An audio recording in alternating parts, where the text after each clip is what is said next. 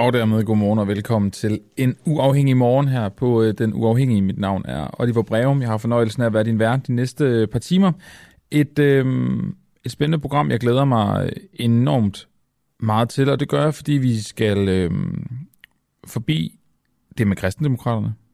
Marianne Karlsmose, formand for, for det parti, meldte jo ud, at hun øh, vil gå af som, øh, som formand på øh, det næste så generalforsamling, bestyrelsesmøde, hvad det nu var. Øhm, og foreslog også i samme anledning, at øhm, partiet ikke skulle stille op til næste folketingsvalg, dermed ikke begynde at indsamle vælgererklæringer til næste valg. Det vil så, så være første valg, siden det blev stiftet partiet i 1971, at de ikke gør det. De fik øh, 18.276 stemmer ved øh, det her folketingsvalg. Det svarer til 0,5 procent af stemmerne.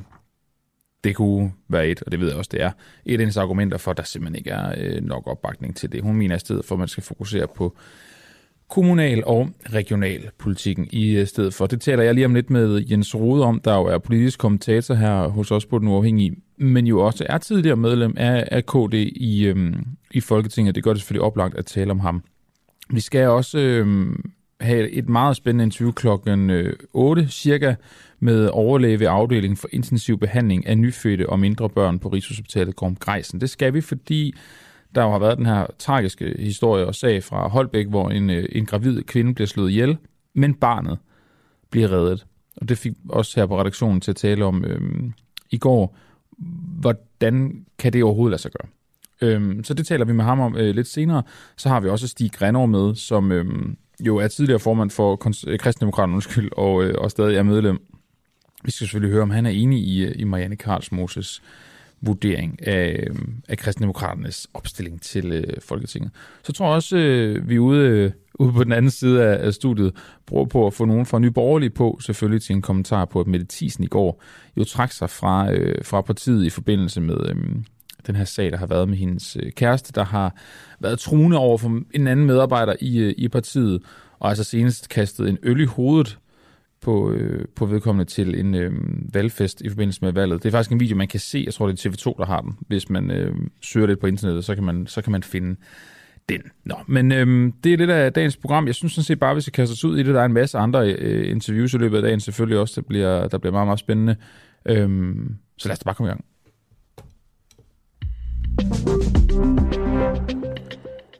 Vi øh, lægger som sagt ud med øh, kristendemokrat. Ej, jeg kan lige sige godmorgen til alle sammen. Der kan se, der er mange, der skriver ind til mig. godmorgen, øh, Jakob øh, Lund, Maja skriver, Jane skriver også. Godmorgen øh, til alle sammen. Dejligt, at I lytter med, øh, og frisk på, at lige siger godmorgen. Nå, vi skal øh, i gang, vi lægger ud med, med en rode, han er på lige om to sekunder, for skal kristendemokraterne droppe drømmen om at komme i Folketinget? Det er jo spørgsmålet, når Marianne Karlsmose meldt ud, som hun gjorde i går. Når der er hovedbestyrelsesmøde lørdag den 12. november, så vil partiets leder altså have den klare besked til sine partifælder.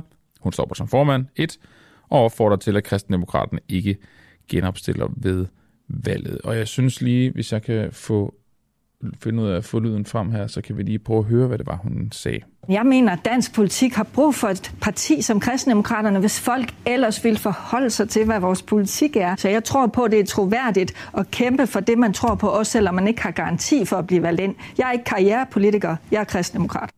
Jens Rode, foranværende folketingsmedlem for netop kristendemokraterne, og nu politisk kommentator her hos os. Er, det en fornuftig beslutning, at kristendemokraterne at, at, at droppe at komme i Folketinget? Og godmorgen. Godmorgen. Det må jo blive et betinget ja og et betinget nej, fordi øh, det kan blive meget vanskeligt at fastholde sin politiske platform, også kommunalt, hvis ikke man på en eller anden måde gør sig landspolitisk gældende. Men det er jo også øh, fuldstændig åbenbart, at KD som KD er i dag, ikke er landspolitisk relevant, og det har noget at gøre med, at man jo simpelthen ikke er i stand til at rive plasteret af på nogle af de gamle dogmer, som øh, har martret partiet igennem mange år, og som forhindrer, efter min mening, øh, partiet i at komme ind i en verden af 2022. Kan du gøre det lidt mere konkret? Hvad det er ja, måske kan, jeg, måske kan jeg gøre det lidt mere abstrakt. Okay. Øh, hvis, hvis man går i teateret eller læser Kai Munks drama fra 1930'erne, jeg tror det var 34, øh, han skrev dengang et ord, der hed, eller et drama, der hed Ordet, så har man sådan set et meget godt billede øh, på de seneste års tilstand i KD. Øh, fortællingen fra Kai Munk, det er dybest set kampen om Gud og den sande kristendom. Og der befinder man sig i en lille vestjysk øh, fiskerby i 1924, og her forsøger den gamle Mikkel Borgen at indføre den tilgivende og vilde kristendom, der sådan er baseret på ubetinget kærlighed. Og det lykkedes sådan set meget godt, hvis ikke det lige var for alle dem, der med fordømmelse og syndsfortællinger og fader hvor i enhver sammenhæng, med Mikkel Borgens ord gør Gud til formand for et parti. Mikkel Strøm, det er sådan at se sin Borgensgård som sådan et samlingspunkt for sovnets åndsliv, og det harmonerer sådan lidt dårligt med de her mørke mænd, der vil fastholde sovnebørnene i en stram, sådan gammeltestamentlig fortolkning af tilværelsen. Og det her stykke, det er jo faktisk blevet kaldt et vanvidsdrama, og det er egentlig et meget godt sindbillede. Øh, dels er stykket et vanvidsdrama, fordi det har nogle genrer skrevet. Det begynder egentlig som en folkekomedie, så bevæger det sig over i sådan et græsk drama, hvor man slagter hinanden i Guds kærlighedsnavn. Øh, og så har det også fået betegnelsen, fordi øh, der er sådan nogle grænser, der er udvisket mellem vanvid, den stærke vækkelsestro, og så naivitet. Og det er næsten sådan en en-til-en sindbillede på KD, som vi finder i Kai Munchs drama. Og det er derfor, jeg siger, at KD, som det er i dag, er måske relevant, hvis man ser det ud fra sådan Kai Munchs vestjyske vedersøn. At de er simpelthen ikke i stand til at lave en fortælling, der fanger og som er acceptabel for størstedelen af danskerne. Øh, fordi vi har jo et helt andet Danmarksbillede end det, man har fra Kai Munk. Øh, vi henter jo nok mere vores Danmarksbillede fra sådan Saxo Midtjylland med smørfabrikationer, konfirmationsdage, øh, søndage og gule marker og lysegrønne bøge. Og der er det her øh, lidt mere mørke og tunge billede. Det er ikke, øh, som, som, som, som KD og alt for mange i KD holder fast i, det er simpelthen ikke øh, gangbart i en moderne øh, fortælling. Men Gør det du... mening? ja, det tror, jeg, det tror jeg, det gjorde, men hvis du kan sidde og lave den øh, konklusion på noget, der minder om, om, om to minutter, øh, hvorfor har man så ikke lavet den i partiet og så rettet op på det, hvis det er så forholdsvis simpelt at forklare, hvad det er, de, de sidder fast i? Jamen, det er jo simpelthen et spørgsmål om, hvad hjertet er fuldt af. Altså, det var jo det, jeg meddelte KD, da jeg sagde, at jeg ikke ville genopstille, og at jeg øh, ønskede at trække mig ud af partiet. Det var, at jeg kan ikke ændre på den øh, tilstand og, og, og de synspunkter og den kultur, som er i partiet. Øh, man skal jo ikke forsøge at fjerne, hvad, hvad hjertet er fuldt af. Det, der er vigtigt, det er, at man så er, er ærlig om det, man gør. Og der har KD jo sat sig sådan lidt imellem to stole. Jeg kan huske, at Øh, altså, fordi fortællingen bliver jo alt for tung med abortmodstand og sådan nogle konstante modifikationer af homoseksuelles rettigheder. Og dem har der saftsusme været mange af. Så ved man godt et eller andet sted, at man skal afklæde sig de der fortidslevn. Men de kan ikke, fordi det ligger simpelthen for dybt i dem. Jeg spurgte engang Isabella Arndt, hvorfor hun i radioen, hun var med i sådan et radioprogram, øh, hvor hun skulle sige hot eller not til nogle udsagn, der blev givet fra studieverden. Og der kom så homoseksuelle ægteskaber op. Og der kunne hun ikke få sig selv til at sige, at det er hot. Og så spurgte jeg hende, hvorfor kan du ikke bare svare, at det er hot? Og så siger hun, det er fordi, jeg tilhører den kirkelige højrefløj, og derfor er jeg imod dem. Øh, og så er det jo klart, at så bliver det faktisk umuligt mm. at folde en tolerant og en moderne fortælling ud. Man kommer til at fremstå enten som en anachronisme i forhold til det omgivende samfund, eller man kommer til at fremstå uærligt, når man sådan lægger sig sådan lidt midt imellem, fordi man tør ikke rigtigt at sige, hvad man egentlig mener, så man prøver sådan, i stedet for at sige, jeg er for kvindens ret til abort, så siger man, vi vil ikke forbyde abort. Ups, så bliver vi jo alle sammen lige pludselig mistænkt som, Og det er KD's helt grundlæggende problem. Det har jeg forsøgt at forklare dem. Øh, det, det, det, øh, det, det, det stikker alt for dybt, og derfor har KD en relevans jo øh, måske i visse dele af landet, hvor sådan noget er gangbart, men det er meget få steder i landet, at man kan komme afsted med det, og landspolitisk, der er det bare et fuldstændig no-go.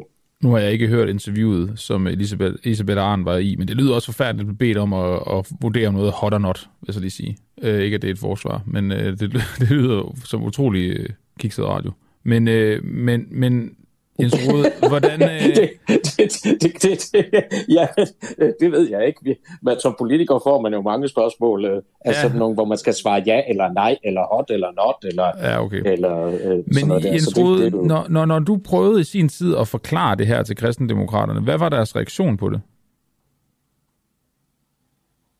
Jamen det er jo, at øh, livet starter ved undfangelsen, og Gud har indstiftet øh, ægteskabet som værende en institution mellem mand og kvinde.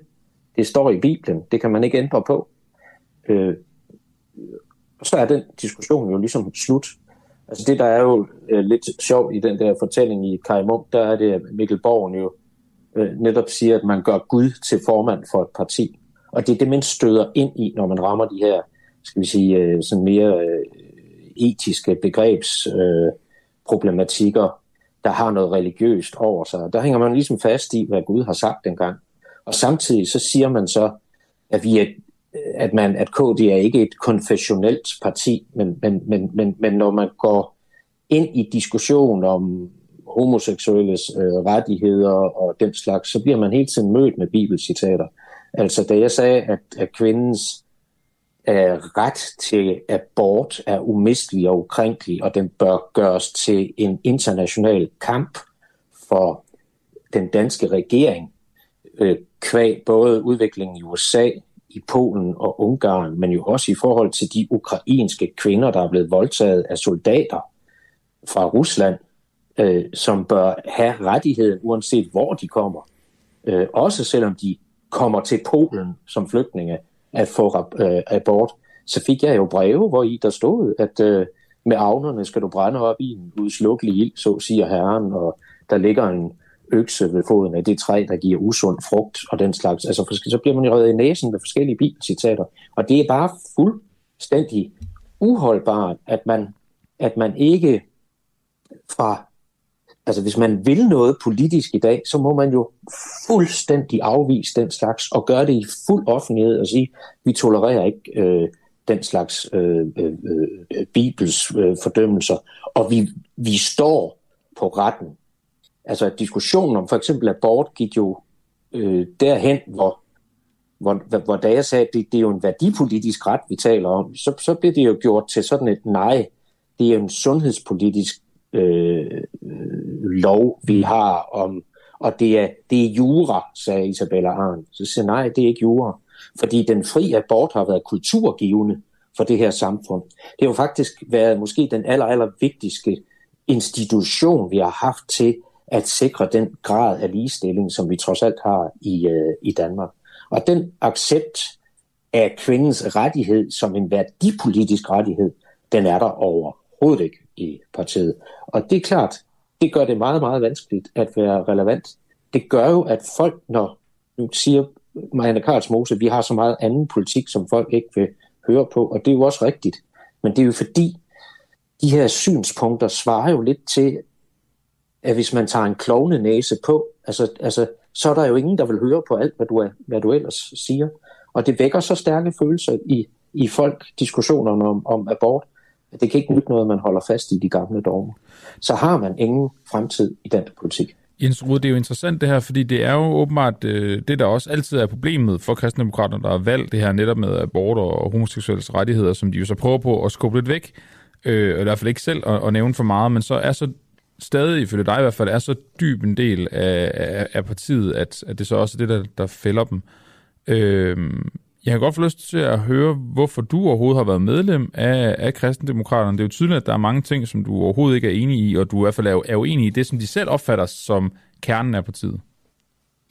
Jamen, jeg var jo hovedskribenten på den 2030-plan, som man har rejst rundt med, og den 2030-plan er jeg faktisk ret stolt af. Det er en øh, økonomisk plan, som øh, både kan levere borgerlig politik på skatteområdet, uden at gøre de fattige fattigere og det er en politik, som ikke spiser udlændinge til morgenmad hver eneste dag. Men blev du medlem for, jeg, fordi du kunne skrive en 2030-plan? Jamen, jeg betingede mig, at der blev skrevet en 2030-plan, mm. og jeg betingede mig jo, at der i kom et afsnit om abort, hvor i der står ordet ret, altså kvindens ret til abort. Det var helt afgørende for mig, når jeg sagde på det første møde dengang med KD, som jeg overhovedet deltog i med hovedbestyrelsen, at hvis I vil være et abortparti eller et enkeltsagsparti, så er det ikke med mig, så er jeg ikke en del af ligningen. Men hvis man anerkender kvindens ret til abort, så har det her parti en fremtid, fordi så kan man lægge det spørgsmål ned en gang for alle, men man skal stå aktivt op for det, for så kan man min, min drøm, min vision var jo, at man skulle lave en pendant til det tyske CDU, Angela Merkels CDU, som jeg mener er europæisk og verdensomspændende relevant. Men der har man jo så dybt ind i hjertet, og det er jo bare sådan, det er, og det må man jo så bare altså, tage, tage, tage ned, øh, for nu at bruge et Lars Lykke udtryk, at, at, at der har man større veneration for, øh, skal vi sige, den, den øh, øh, for, for det kristne søster, søsterparti i Norge, som har en helt, helt anden indgang til det, og som er meget mere øh, skal man sige, forbundet med nogle af de her spørgsmål omkring anti-alkohol, anti-abort og homoseksualitet og sådan noget, som, som er, er grundfæstnet op i det nordlige Norge og ikke i Oslos øh, Norge. Øh, en hver, der har bevæget sig i Norge, ved, at der er kæmpestor forskel på øh, synspunkterne og de religiøse indstillinger øh, den vej. Og det er, det, det er jo bare, jeg, jeg, de skrev jo under dengang på ordet ret til abort, men de mente det jo ikke. Det blev lynhurtigt omformuleret til, når jeg sagde ret til abort, så sagde de, vi vil ikke forbyde abort. Øhm, og hver eneste gang, at jeg havde udtalt mig på Folketingets talerstol, eller i radioen, eller andre steder, om det at have retten som en aktiv ret til fri abort, så blev det gjort til genstand for meget, meget omfattende diskussioner på forretningsudvalgsmøder og på hovedbestyrelsesmøder. Og det er klart, at hvis man hele tiden skal bruge, og hele tiden bruger sin tid på at diskutere abort, og hvis man hele tiden føler sig trådt på, når nogen står på retten til abort som en umistelig og ukrænkelig rettighed, så får man et problem med at gøre sig relevant i landspolitisk sammenhæng, og så spørger journalisterne hele tiden til abortspørgsmålet, fordi I kan jo godt mærke, at det svar, der kommer, er tvetydigt. Altså, der kommer jo nærmest et lyvetjek op, hver gang, at spørgsmålet rammer. Isabella Arndt blev jo... Jens, der, er masser, må, må, må der er masser af klip med Isabella, jamen, der er bare masser af klip ja. med Isabella Arndt, hvor hun blev sur over at få spørgsmålet. Men det kan jo ikke nytte noget, at man bliver sur over at få spørgsmålet, fordi det vækker jo en eller anden mistanke om, at der er noget, der ikke helt er, som man giver sig ud for at sige, at det er. Og det er faktisk præcis det, Michelle Jensen, der, øh, der, der lytter med, har, har skrevet til os. Hun skriver, jeg har overvejet mange gange at stemme på dem, men begrundelsen for ikke at gøre det er lige nøjagtigt det, som I taler om nu, og undren omkring, hvor lidt næstekærlighed der egentlig er til stede, når det kommer til stykket. Det er jo, det er jo præcis, øhm, præcis det, du, det, du nævner her. Øhm, jeg, jeg tænker faktisk, at jeg vil bruge den anledning til at spørge flere af jer derude, der lytter med, øhm, om i har stemt på kristendemokraterne, måske gjort det til det her valg, og har gjort det længe, men måske også bare har gjort det tidligere ved, ved andre folketingsvalg. Øhm, så kunne jeg godt tænke mig at høre, øh, hvorfor I har gjort det, hvad jeres, øh, hvad jeres tanker bag det er, og også, øh, også hvad I tænker om situationen, og det, som Jens Rude har sagt lige nu. Øhm, I kan gøre det ved at sende en sms. I skal bare øh, skrive UA Øh, nej, DUA, undskyld. DUAH hedder det. Mellemrum, og så din besked, og så sender afsted til 1245. I kan også skrive til os i vores øh, kommentarfelt på Facebook eller på øh, Den Uafhængige Twitter. Øh, Jens Rode, politisk kommentator. Inden jeg lige øh, slipper dig endeligt, så vil jeg bare lige høre, øh, ved du noget om, hvad der er foregået i forbindelse med øh, Mette Thiesen og, og Pernille Vermund i, i Nyborgerlige? Har du, øh, har, har du fået noget at vide om det? Ej, det er helt tydeligt, at det har været længe under opsejling øh, mellem at forholdet mellem de to øh, ellers meget, meget, meget, meget nære veninder, Mette Thiesen og, og Pernille Vermund, som langsomt har været ved at krakelere. Øh, og der er jo også sket nogle ting under valgkampen, hvor Mette Thiesen har sagt nogle ting, som har bragt øh, partiet i, skal vi sige, vanskeligheder. Øh, blandt andet jo takket være øh, denne her så glimrende radio og frihedsbrevet. Og det er jo øh, den slags, der kan ødelægge, øh, altså politik kan jo virkelig ødelægge mange personlige forhold, og det har det til synligheden gjort her. Og, øh, og så er det jo klart, at øh, når man så står med en situation, hvor hvor der jo også er billeder på øh, et optrin øh, til valgfesten, så er der vel øh, ikke så meget andet at gøre, end at enten så måtte Mette Thiesen lægge sig fuldstændig fladt ned øh, og smide sin kæreste under bussen, eller også øh, måtte hun gå, og så valgte hun så det sidste. Jens Rode, politisk kommentator og foranværende folketingsmedlem for blandt andet Kristendemokraterne. Tak fordi du var med til at uh, tale om partiets tilstand, og så også lige en, en kommentar til, til Nyborgerlig situationen uh, lige kort her til sidst. God dag til dig. Tak, og i lige måde. Tak. Vi har som sagt øh, Stig Grenov med øh, senere på morgenen. Det bliver omkring klokken 8.50. Og så øh, kan du som sagt skrive ind til mig. Jeg kunne godt tænke mig at høre fra nogle kristendemokrat vælgere øh, af den ene eller den anden slags i forhold til, hvad de tænker om, øh, om situationen i, i partiet lige nu. I kan skrive på Facebook, på Twitter eller sende mig en sms. I skriver DUAH i beskeden, laver mellemrum og sender den afsted til 1245. Et andet øh, fokus, vi også har i dag, det er... Øh, på øh, de desværre rigtig mange kvindedrab, der er foregået i, øh, i Danmark. Vi har det fokus, at vi selvfølgelig skal prøve at forstå, hvordan man kan redde barnet fra, fra den øh, kvinde, der tragisk blev, blev dræbt øh, gravid i Holbæk. Men øh, vi skal sådan set også bare snakke generelt om, hvad der er, der foregår lige nu i Danmark og forbindelse med, med de her partnerdrab. Det øh, gør vi sammen med dig, Mette Marie Yde. Godmorgen, velkommen til. Godmorgen. Direktør hos øh, Danner. Hvert år så dræbes der gennemsnit 12 kvinder af deres øh, partner. I sidste uge så kunne politiet så fortælle, at de tre personer, der blev fundet dræbt i Præstø, var mor, datter og faren. Det mistænkes, at øh, det er faren, der har dræbt sin familie og derefter sig selv. Og i juni der kom regeringen med et udkast til en handlingsplan imod partnervold. Men ifølge dig og Danner, som er et rådgivningscenter og krisecenter for, for voldsramte kvinder og deres børn, så har planen mangler. Vi skal måske lige sige, med den her afghanske kvinde, øh, højgravide kvinde, der blev, der blev dræbt i Holbæk, så har vi jo faktisk ramt gennemsnittet på de 12 drab, så vidt jeg kan tælle mig frem til, øh, nu her et par måneder før, før året om. Men Marie Yde, hvad er det, der mangler konkret i regeringens handleplan, når det kommer til at sætte en stopper for det her? Jeg vil lige sige, der har været øh, ni øh, partnerdrab på kvinder i år, og det er fordi, der har været nogle andre drab på ah, kvinder. der har været et par fjerndrab også, det er rigtigt, ja. Ja, det er bare lige for at holde ja, for sig og snot for sig. Selvfølgelig, det er, to forskellige uh, forebyggelsesting, der skal til. Uh, og noget af det, den her handleplan mod partnervold og partnerdrab vil prøve at adressere, er netop, hvordan kan vi forebygge. Og der er rigtig mange gode ting i den, men som du også siger, så er der også nogle ting, der mangler, og som vi gerne så, uh, man tog med, når man begynder at forhandle den her efter regeringsdannelsen. Mm. Og hvad, hvad er det for nogle konkrete ting, der mangler? Jamen, øh, det øh, planen faktisk gør, som er rigtig godt, det er, at den prøver at kigge mere helhedsorienteret på det. Vi skal forhindre drabene, så skal vi både prøve at forebygge volden, altså i hvert fald at forebygge, at man lever så længe i vold, og det er noget af det, den faktisk gør, som er nyt, altså prøve at opspore tidligere. Øh, og det er rigtig godt. Øh, og den har også fokus på, at der skal være mere udoverbehandling, og det er rigtig godt.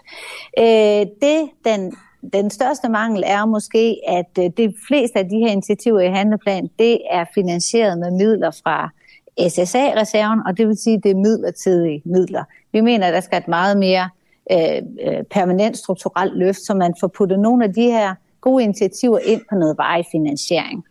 Øh, så er der en anden vigtig brik i forhold til, når man får opsporet øh, flere, så skal vi sørge for, at vi har nogle gode tilbud til dem, som kan hjælpe dem sikkert og trygt ud af volden. Øh, der er jo krisecentre, øh, og dem øh, de er på vej i finansiering. Det er en helt anden type finansiering. Men der er også ambulant og rådgivningstilbud, for det er ikke alle kvinder, der har brug for eller lyst til at komme på krisecenter. Og i øvrigt, så er der jo omkring 2200 kvinder, der kommer på krisecenter, og der er jo altså over 100.000 kvinder i den sidste survey, som bliver udsat for psykisk eller fysisk vold, mm.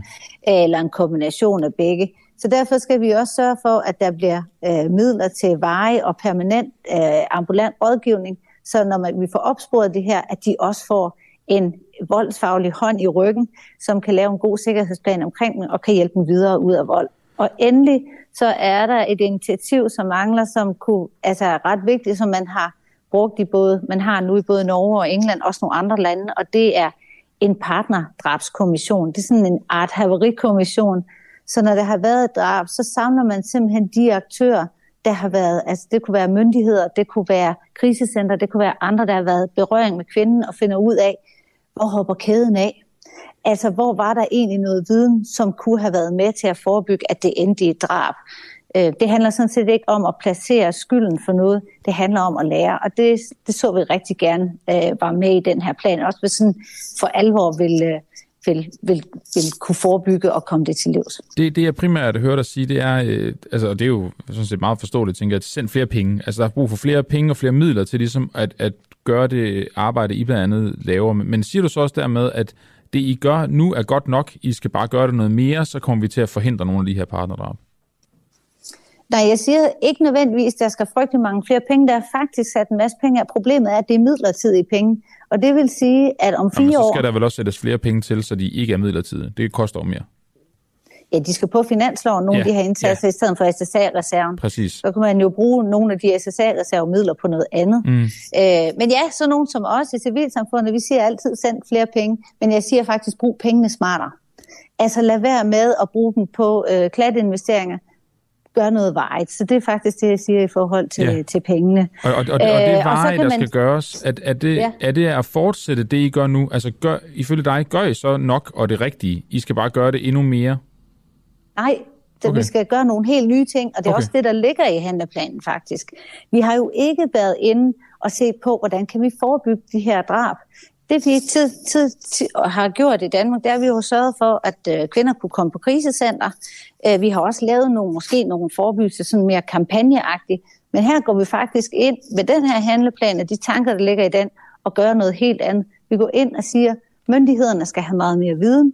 De skal blive meget bedre til at opspore, så vi får stoppet volden meget tidligere. Vi skal også have fokus på de børn, der vokser op i vold, fordi vi ved også, at noget af den vold, det tager man med sig ind i voksenlivet man bliver, man, der er større risiko for både at blive udsat eller udsætte andre for vold, hvis man selv er vokset op i vold. Og det er faktisk noget af det, den også skal op med.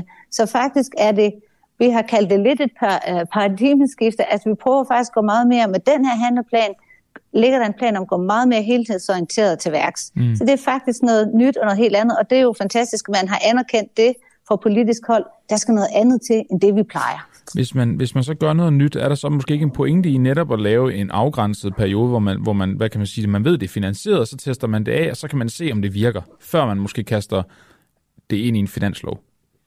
Jo, der er nogle af initiativerne, hvor det er fint nok, det er midlertidig finansiering. Vi skal prøve nogle nye ting af og se, om det virker. Men der er også nogle ting med midlertidig finansiering, som egentlig er permanente indsatser. Jeg kunne nævne uh, Lev Uden Volds hotline. Altså, den nationale hotline er faktisk på midlertidig finansiering i min optik giver det ingen mening. Mm-hmm. Æh, det her med de, de ambulante rådgivningstilbud, altså udøver behandlingen er også på midlertidig finansiering. Æh, så, så der er nogle af de her indsatser, man kan sige, er egentlig permanente veje indsatser, men det er bare på midlertidig finansiering. Og så er der nogle nye ting, vi skal teste af, og det kan være meget fint at gøre det med midlertidig finansiering og finde ud af, hvad der virker, og så putte det der, når vi finder ud af, hvad der virker, på den permanente finansiering. Der ligger ret mange initiativer i den handleplan på midlertidig finansiering, som allerede er testet og valideret og dokumenteret har en effekt. Det er, Øh... det er jeg, jeg sidder med en liste foran mig øh, med Marie Yde, som, som omhandler otte trin, der ligesom kan føre op til et partnerdrab. Det er en, der hedder James Monkton Smith, der har lavet den fra øh, Gloucestershire øh, Universitetet der. Jeg, jeg prøver bare lige at nævne nogle af dem. Øh, der står en forudgående historik med stalking eller lignende overgreb, en relation, der udvikler sig meget hurtigt til et søs kærlighedsforhold, et forhold, der er præget af dominans, tvang og kontrol. En gerningsmand, der føler, at hans mulighed for kontrol bliver truet. En intensiv... intensiv, intensiv, intensiv oh, okay, det kan jeg ikke sige. Øh, hvad står der her? Intensiveret. Tak skal du have. Af mandens øh, kontrollerede adfærd, det er jo det for tidligt på morgen til det ord. Øh, en gerningsmand, der ændrer strategi og vælger at gå videre med forskellige former for hævn, eller som med et mor, så kan jeg nævne, nævne et par flere. Det, det er, øh, når, når jeg hører det her, så lyder det som noget, der er enormt svært at dæmme op for. Øhm, fordi jeg tænker, det er svært at opdage. Øhm, hvordan kan vi konkret blive bedre til at forebygge og undgå de situationer, jeg, jeg lige har læst op her? Nogle af de der ting er jo det, vi kalder red flags. Så det vil sige, lad os sige en situation, hvor en kvinde henvender sig til politiet for at få et tilhold, hun har brudt med sin partner. Der skal man jo spørge ind til, altså har han udsat dig for kontrollerende psykisk vold før? Har han været voldelig over for andre før? Har han truet med at øh, øh, at dræbe dig eller begå selvmord. For det der med selvmordstrusler er et andet kæmpestort red flag, som man kan se i den øh, database over de 46 partnerdrab de sidste seks år, som politikken har lavet her øh, for nylig øh, der, har de, der kan man se, at der er nogle ting, der går igen. Det er en af de ting, der går igen. En anden ting, som er et kæmpe stort red flag, som man jo kan spørge ind til, og der måske endda er skadesugerapporter på, er, om der har været kvælningsforsøg. Altså kvælningsvold er en af de store øh, red flags. Den øh, sag, der var tidligt på året, øh, den unge kvinde, der blev fundet i en bil ude ved Amager Strand, øh, som er blevet kvalt, og så har han kørt bilen i havn bagefter. I anklageskriftet kan vi læse os frem til, at man ved de retsmedicinske undersøgelser kan se, at hun har faktisk været udsat for kvælningsvold før. Så det er jo noget med, at man skal interessere sig for, hvad er det for en situation, hun står i, og finde ud af, om der er en særlig skærpet sikkerhedssituation omkring, om man skal lave nogle foranstaltninger. Okay, men det er meget øh, interessant. Oplever du, at politiet og retssamfundet, retssystemet ikke har de rigtige redskaber, eller måske den rigtige interesse i forhold til, når der kommer en kvinde, der har været udsat for et eller andet? Altså spørger man forkert ind, lægger man mærke til de forkerte ting, eller måske bare slet ikke ser dem, når, når det kommer til, til kvinder, der har været udsat for vold eller lignende? Jeg oplever, at politiet i sin grad er blevet rigtig interesseret i, hvordan kan de gøre det her bedre. Der er også kommet de her særlige enheder i alle politikredsene, som skal have fokus på øh, partnervold blandt andet. Også voldtægt og stalking og æresrelateret vold. Okay, men de har brug for at gøre det øh, bedre på det område? Det har de, og det de har brug for, og det er jo det, de er i gang med, det er jo opbygget meget mere viden. Mm. Vi har jo øh, talt om det her som husbetakler, og noget, der foregik hjemme i, øh, bag hjemmes fire vægge, så bliver man kaldt ud, som øh, en patrulje, der har været ballade et sted, så står man og kigger på dem og spørger hende, vil du anmelde? Nej, det vil hun ikke. Det tør hun jo ikke, når hun står der i situationen. Og så kører man igen, og man følger, følger ikke op, og man får ikke stillet de rigtige spørgsmål. Det er ikke ud af ond vilje, eller fordi man er ligeglad, men så man ikke haft den viden, der skulle til. Vi har talt om det på en måde, alle i det her samfund, som noget, der var hørt til i privaten, som man ikke kunne gøre noget ved. Og det man jo også skal huske på, det er, der hvor der så har været drab, når der bliver en retssag, som altid siger, så er det jo drabsmanden, der ejer historien. Og det de tit har fortalt var, at de handlede i effekt, øh, at de havde blackouts, de kan ikke huske det. De har jo deres version af det, og, og vil ofte øh, øh, sige, at de har, det er vold med dødens følge, og ikke et drab. Når man så ser på nogle af sagerne, hvis du øh, fra øh, Niels Frank har lige skrevet en bog om drabet på sin søster. Øh, og den beskriver egentlig meget øh, tydeligt de her, øh, nogle af de her skridt, der er i Jane Monkton Smiths øh, øh, forskning. Der var meget kontrollerende psykisk vold. Han var sådan en hustyran. Øh, han troede øh, med at slå hende ihjel. Han troede også med at begå selvmord. Øh, og han, da, han skyder hende jo foran en hel masse mennesker, som kommer ud til det her hus for at hjælpe hende med at flytte de møbler, de er blevet enige om, hun skal have med. Hun har bestemt sig for, nu vil hun fra ham. Øh, og de finder jo faktisk våben gemt i hele huset. Det her med, at nogen også, og det er jo de færreste, det skal man jo øh, huske på, at drabene, det er jo bare spidsen af et kæmpestort isbjerg, der ligger ned under vandet, alt den her, alle de her parforhold, hvor der er vold, øh, og heldigvis ender de færreste i drab. Men det her med, at man begynder at fantasere om, øh, hvordan skal man, nu kan man ikke få hende tilbage, hvordan skal man så øh, gå til det? Og nogle de øh, ender så altså med at, at planlægge, hvordan kan de dræbe hende, øh, og, og nogen dræber jo også børnene og sig selv, som vi så i Præstø øh, her øh, for nylig. Ja. Øh, så, så der er jo sådan nogle øh, noget viden, vi har fået, både fra den her forskning, men også fordi vi har kigget nærmere på de drab, der har været i Danmark, som, som vi jo nu kan få ud og virke forebyggende. Øh, og det er, jo, det er jo det, vi mener, øh, vi skal gøre nu. Men Marie Yde, direktør hos Stander, tak fordi du var med her til det sætte ord på den indsats, der øh, bliver lavet, øh, og gerne skal komme endnu mere af, og, og gerne blive endnu bedre i de kommende år for at forhindre de her partnerdrab på, på kvinder. Tak for det, og, og god dag. I lige måde. Tak skal du have. Og så kan jeg se, at der er flere af der bliver ved med at skrive godmorgen ind øh, til mig. Det er så hyggeligt. Godmorgen siger jeg også. Det er blandt andet Jo og øh, Bettina, der skriver. Så kan jeg sige, at I er velkomne til at øh, kommentere på, øh, på alt det, vi nu engang laver her inde i radioen. Det kan både være øh, kommentarer til historien, spørgsmål, kritik af, af både den gode og den dårlige slags. Vi tager, vi tager imod det hele. Øhm, I kan skrive i, øh, i kommentarfeltet inde på vores øh, Facebook, hvor vi også streamer udsendelsen øh, hvis I har noget at, at knytte til, øh, til radioen. Det bliver vi kun glade for, at I, øh, at I deler jeres holdninger til det, vi sidder og laver. Nå, nu skal vi videre til, øh, Jeg kunne faktisk godt lave en, en, øh, en fin overgang til det her. Det vælger jeg så ikke at gøre. Nu prøver jeg lige at, at gøre det alligevel. Det er vigtigt, at når jeg skriver på Facebook, at I øh, opfører jer pænt og, øh, og skriver i et ordentligt sprog. Fordi øh, vi skal især nu her til at tale om hadbeskeder på sociale medier, og særligt på, øh, på Twitter. Det skal vi, fordi at øh, Christian Hegård, der var tidligere folketingsmedlem fra Radikale Venstre, og øh, nu er faktisk gang med at skrive en Ph.D. i jura på Københavns Universitet om øh, undersøgelseskommissioner. Han har modtaget en kommentar på, på Twitter, hvor der står hashtag død over handicappet. Og siden har Christian Hegård anmeldt kommentaren, og Twitter har meddelt, at man ikke vil slette kommentaren. Hvad stod der i, øh, i Twitter-kommentaren, der var, der var tiltænkt dig, Christian Hegård? Godmorgen. Godmorgen. Jamen, øh, der stod det meget forfærdeligt, som øh, du jo netop lige øh, citeret, og øh, som jeg også synes er langt over grænsen for, hvad mennesker overhovedet skal, skal finde sig i, og øh, som jeg derfor straks øh, indberettet til, øh, til Twitter, da jeg, da jeg blev opmærksom på det. Særligt fordi, at den øh, kommentar blev fremsat i noget, der ikke har noget med politisk debat øh, overhovedet at gøre. Jeg havde bare skrevet ret fredsomligt tweet om, hvor jeg faktisk havde ønsket min mor tillykke med, at hun var øh, tiltrådt som professor på Rigshospitalet. Og så var det det svar, jeg fik tilbage, du lige refererede. Hvor, hvor ofte sker det her for, for dig?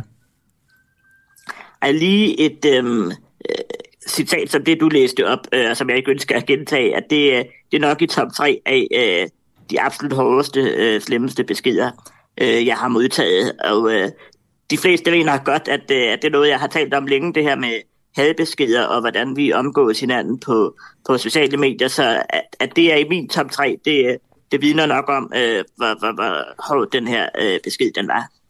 Hvad, hvad er den værste hadbesked, du har, du har fået? Og det er i hvert fald i, øh, i top 3, den, øh, den der. Um, en, en anden, jeg har fået, var øh, en, jeg vandt den øh, lidt sjove turnering, der engang eksisterede, der hed DM i hadebeskeder. Mm. Øhm, der øh, var jeg i finalen der og vandt finalen, øh, hvor at øh, der indgik en besked, jeg havde modtaget fra Rasmus Paludan, om øh, noget også vedrørende mennesker med handicap, øh, som også gik, jeg kan ikke lige huske det ordret, øh, men det gik noget på, at øh, Darwin ikke havde levet forgæves. Altså noget med, at øh, øh, survival of the fittest, og han så mente, at mennesker med handicap ikke ligefrem var the fittest, og derfor øh, ikke overlevede. Øhm, I forhold til at lave en definition af, hvad en hadbesked er, har du, øh, har du sådan en? Og nej, jeg har ikke nogen definition af, af hadbeskeder. Øh, det er der nok nogen... Det kan være, det er anden, der skal skrive en PhD om, øh, om ja, det, ja, ja, det øh, hvis være. det er muligt. Det, det skal jeg ikke kunne sige. Men øh, det findes der garanteret nogle øh, definitioner på øh, hadfuld tale, øh, diskrimination øh, osv. Det er jeg sikker på, at der er nogen, der har gjort sig nogle øh, fornuftige betragtninger om. Men det, du øh, læste op fra, fra beskeden, synes jeg i hvert fald tydeligt må her ind under det. Hvornår er det, er det had, og hvornår er det kritik? Jamen, jeg synes jo, det man må øh, kritisere alt, øh, hvad man øh, mener og synes. Hvis nu mm. han havde syntes, at øh, min mor var en øh, dårlig forsker, og derfor ikke skulle være professor, så kunne man jo sige det, øh, ligesom man øh, ville. Men at ligesom øh, gøre, gøre noget, der har med mit handicap at gøre, øh, i en debat, der slet ikke har med handicap eller andre ting at gøre. Det synes jeg i hvert fald er tydeligt, at det er overstregen. Og derfor har vi jo sådan noget, der hedder øh, racismeparagrafen, hvor at handicap rent faktisk for, øh, da jeg sad i Folketinget, fik jeg det tilføjet øh, ind under øh, den. Det vidner i hvert fald noget om, at det faktisk også kan være strafbart at øh, tale hadfuldt om mennesker med handicap. Grunden til at spørge er, at når, når Twitter har med det, at man ikke vil stille kommentaren, så gætter jeg på det, fordi der er en, en ytringsfrihed, der, der gør, at, at øh, de mener, at folk skal have lov til at, at skrive det. Og så kan man jo være enig eller uenig. Og det er måske også det, der er med, med hadbesked. Den ene hadbesked er måske den andens bibel. Øhm, kan, kan du forstå, hvad jeg mener? Altså, altså lige i den her kontekst har jeg svært ved at se, hvad der skulle begrunde, mm. øh, at det her ikke er en hadbesked. Det må jeg være øh, ærlig at indrømme. Det, det kan jeg simpelthen ikke se argumenterne for. Ja, så du synes, Twitter burde have slettet beskeden? Øh, det synes jeg, og jeg kan også konstatere nu, øh, det fandt jeg ud af i går eftermiddags, at øh, den bruger, der har skrevet det, eksisterer ikke længere på Twitter. Om han selv har slettet sig selv, eller om Twitter har lukket ned, uden ligesom at meddele dem, der har anmeldt det, øh, det skal jeg ikke kunne sige, men brugeren eksisterer i hvert fald ikke længere. Okay. Men, men kan du følge udfordring i, at det, hvis ikke vi kan definere, nu ved jeg godt, det er fordi du ikke har sat dig ned og gjort det, men alligevel, det er, det er, ja, for mig kan det godt være svært at skelne i nogle af de her tilfælde, hvad, hvad der er had, og hvad der bare er en, er en ytring. Det er klart, der, for nogle tilfælde vil der være en, øh, en gråzone. Øh, men jeg synes, det her øh, ligger så langt mm. øh, ind over, hvad der ikke er en gråzone, altså hvad der er tydelig hadfuld tale. Øh, jeg er sikker på, at der er nogen, der har lavet definitionen, så det er bare fordi, jeg ikke lige ja. Øh, har den med. Øhm, men, men der er en definition af det, og den her, øh, synes jeg helt klart, øh, ligger langt ud over grænsen. Er det når... Øh, er, ifølge dig, er det, er det, hvis det har en truende karakter, er det så også tydeligt, tydeligt had?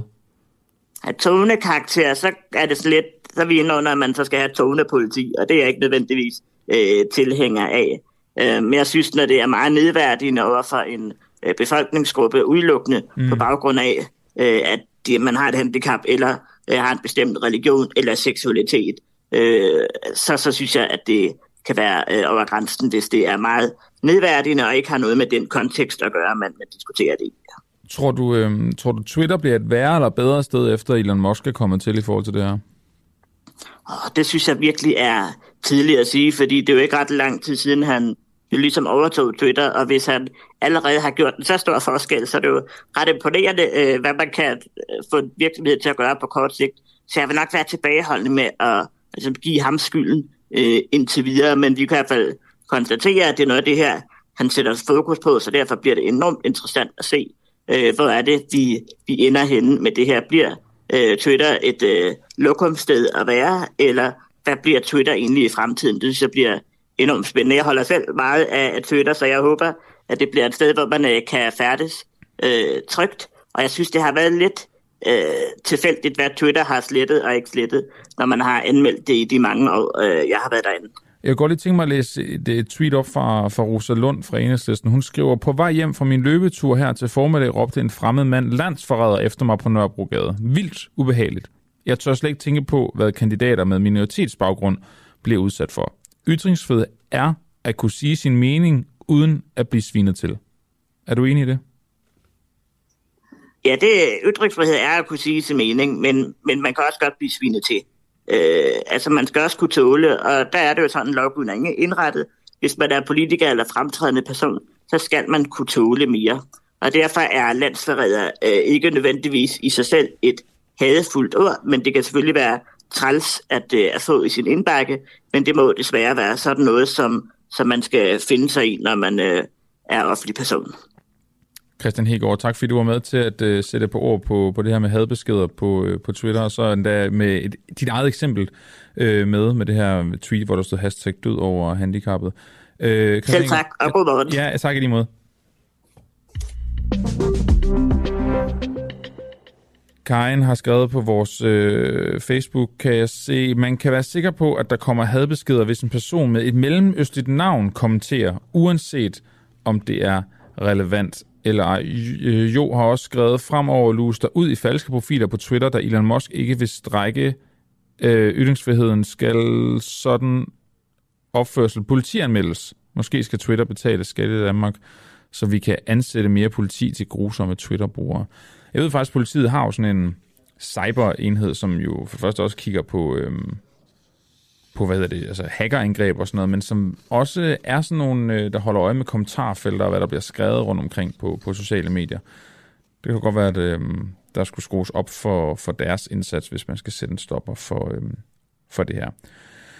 Nu vender vi tilbage til øhm, Ja, blandt andet øh, Værmund og Pernille Værmund og Mette Thiesens øh, forhold, og det gør vi, fordi vi stiller spørgsmålet, om der stilles for høje krav til politikers partnere. Under valgkampen så bragte Ekstrabladet jo flere afsløringer om øh, Søren Pape Poulsens mand, der havde lovet om blandt andet sin baggrund som jøde og nevø af den tidligere præsident i den Dominikanske Republik. Nu er det som Mette Thiesens kæreste, der forvolder hende problemer på grund af hans øh, troende adfærd og seneste overfald og ølkast mod en ansat i partiet Nyborgerligs valgfest. I går meddelte hun, at hun har meldt sig ud af partiet og er blevet løsgænger. Stiller vi så for høje krav til øh, politikernes partnere? Det vil jeg rigtig gerne spørge dig om, Mads Wang øh, Christensen, psykoterapeut og, og parterapeut. Godmorgen. Godmorgen. Kræves der for meget Jamen, af vores politikers partnere? Nej, det, det, tror jeg, det tror jeg faktisk ikke, fordi når vi starter om det her, så er der jo Der er meget mere på spil i forhold til, til parforhold. Øh, så, så i forhold til det, så, så kan man sige, at det drejer sig om lederskab. Og i dag tror jeg simpelthen ikke, man kan være en leder som rolle eller som et job og holde privatlivet øh, ude af det, eller dig selv som menneske ud af ligningen. Jeg tror, du skal være leder med, med hjerter som det gode eksempel. Øh, og det betyder, at du skal både kunne flytte heste og dogne teenager, og du skal kunne stå fast. Øh, og det bliver du nødt til at være 100% autentisk, ærlig og troværdig. Og det ved politikere godt, og derfor blander de også deres øh, privatliv ind i sagerne. Og derfor er det rasende nødvendigt, at de har deres bagland i, i orden. Fordi skal de tjene folks interesser, ja, så er der ingen heldig kør. Og kan du ikke lede dit parforhold, og I sammen tjener det gode eksempel, jamen hvordan skulle du så kunne lede et land?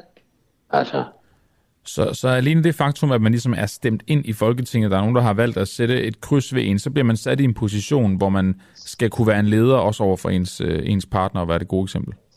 Ja, altså det, ja, det tænker jeg, fordi at øh, hvis ikke, øh, altså jeg, jeg tror simpelthen ikke på, at du kan være, være leder og, og, og gå ind og ud af, af, af lederskabet. Altså det tror jeg, at den tid er forbi. Vi, vi, vi er nødt til at snakke om det, ja, det hele menneske, og det er der ikke noget nyt i. Men, men jeg tror bare, at hvis der er vold og, og krænkelser og så videre i baglandet, jamen så tror jeg, at vi snakker om, om så er der en vis grad af umodenhed. Øh, og så tænker jeg også, hvad har det med kærlighed at gøre? Og, og jeg tror stadigvæk, hvis du har en bror eller en fætter, der er afhængig af alkohol, jamen så må du, øh, så må du gå ind i det og sige, hey, vi bliver nødt til, du bliver nødt til at få noget hjælp.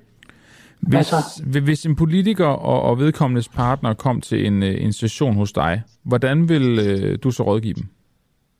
Jamen, jeg tror ikke, jeg vil gå ind i, i parforholdet i forhold til, til det. Jo, det vil jeg gøre i forhold til, at øh, hey, du har et problem med, med, med din egen troværdighed eller med, med, med, med vold. Så skal der arbejdes på det. Og jeg tror, at en politiker bliver nødt til at være, være rasende ærlig øh, altså, og, og melde ud, ja, vi har et problem her. Øh, og så tror jeg ikke, at man skal tage en, en voldelig partner eller en jaloux partner, eller hvad pokker der er, med til fest. Og slet ikke, hvis man ikke kan tåle at få noget alkohol. Altså, øh, altså det er jo en rygende pistol eller russisk roulette. Så, så, så, så, så et eller andet sted, så bliver man nødt til at, at få vasket sit snavsede undertøj. I forhold... Og man skal ikke... Ja? ja hvad, hvad siger du, Mads? Jamen, jeg siger, jeg tror, man, man er nødt til at, at, og, og, og stå på mål for, for det gode og det retfærdige og det sande et eller andet sted som politiker. Altså alle må godt være, være, være, være fuldstændig bimlende, rasende gale ude i verden, men hvis vi tager et, et politisk øh, lederskab eller bare et, et ansvar i en organisation, så, så, så, så har man jo ikke bare ét menneske i sine hænder, men man har mange menneskers liv i, i hænderne.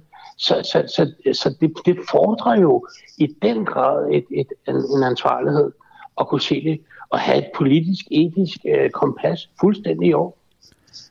I forhold til det her politiker- og partnerforhold, hvad kan man så forlange og forvente af sin partner i sådan en situation? Lad, lad os tage det fra, fra politikeren først. Jamen, jeg tror da, at, selvfølgelig kan du forlange, at, at hvis vi skal være sammen, fordi jeg går ind i det her, er du med, øh, eller er du ikke med? Vil du støtte mig, eller vil du ikke støtte mig? Og det er jo fuldstændig ligesom en, en, en leder, eller en, der bliver selvstændig, at vi er nødt til at have vores kone eller vores mand med i det. Altså, for ellers så er der en grundlæggende konflikt. Og hvad med, hvad med partneren? Hvad, hvad, hvad, hvad kan de forlange her?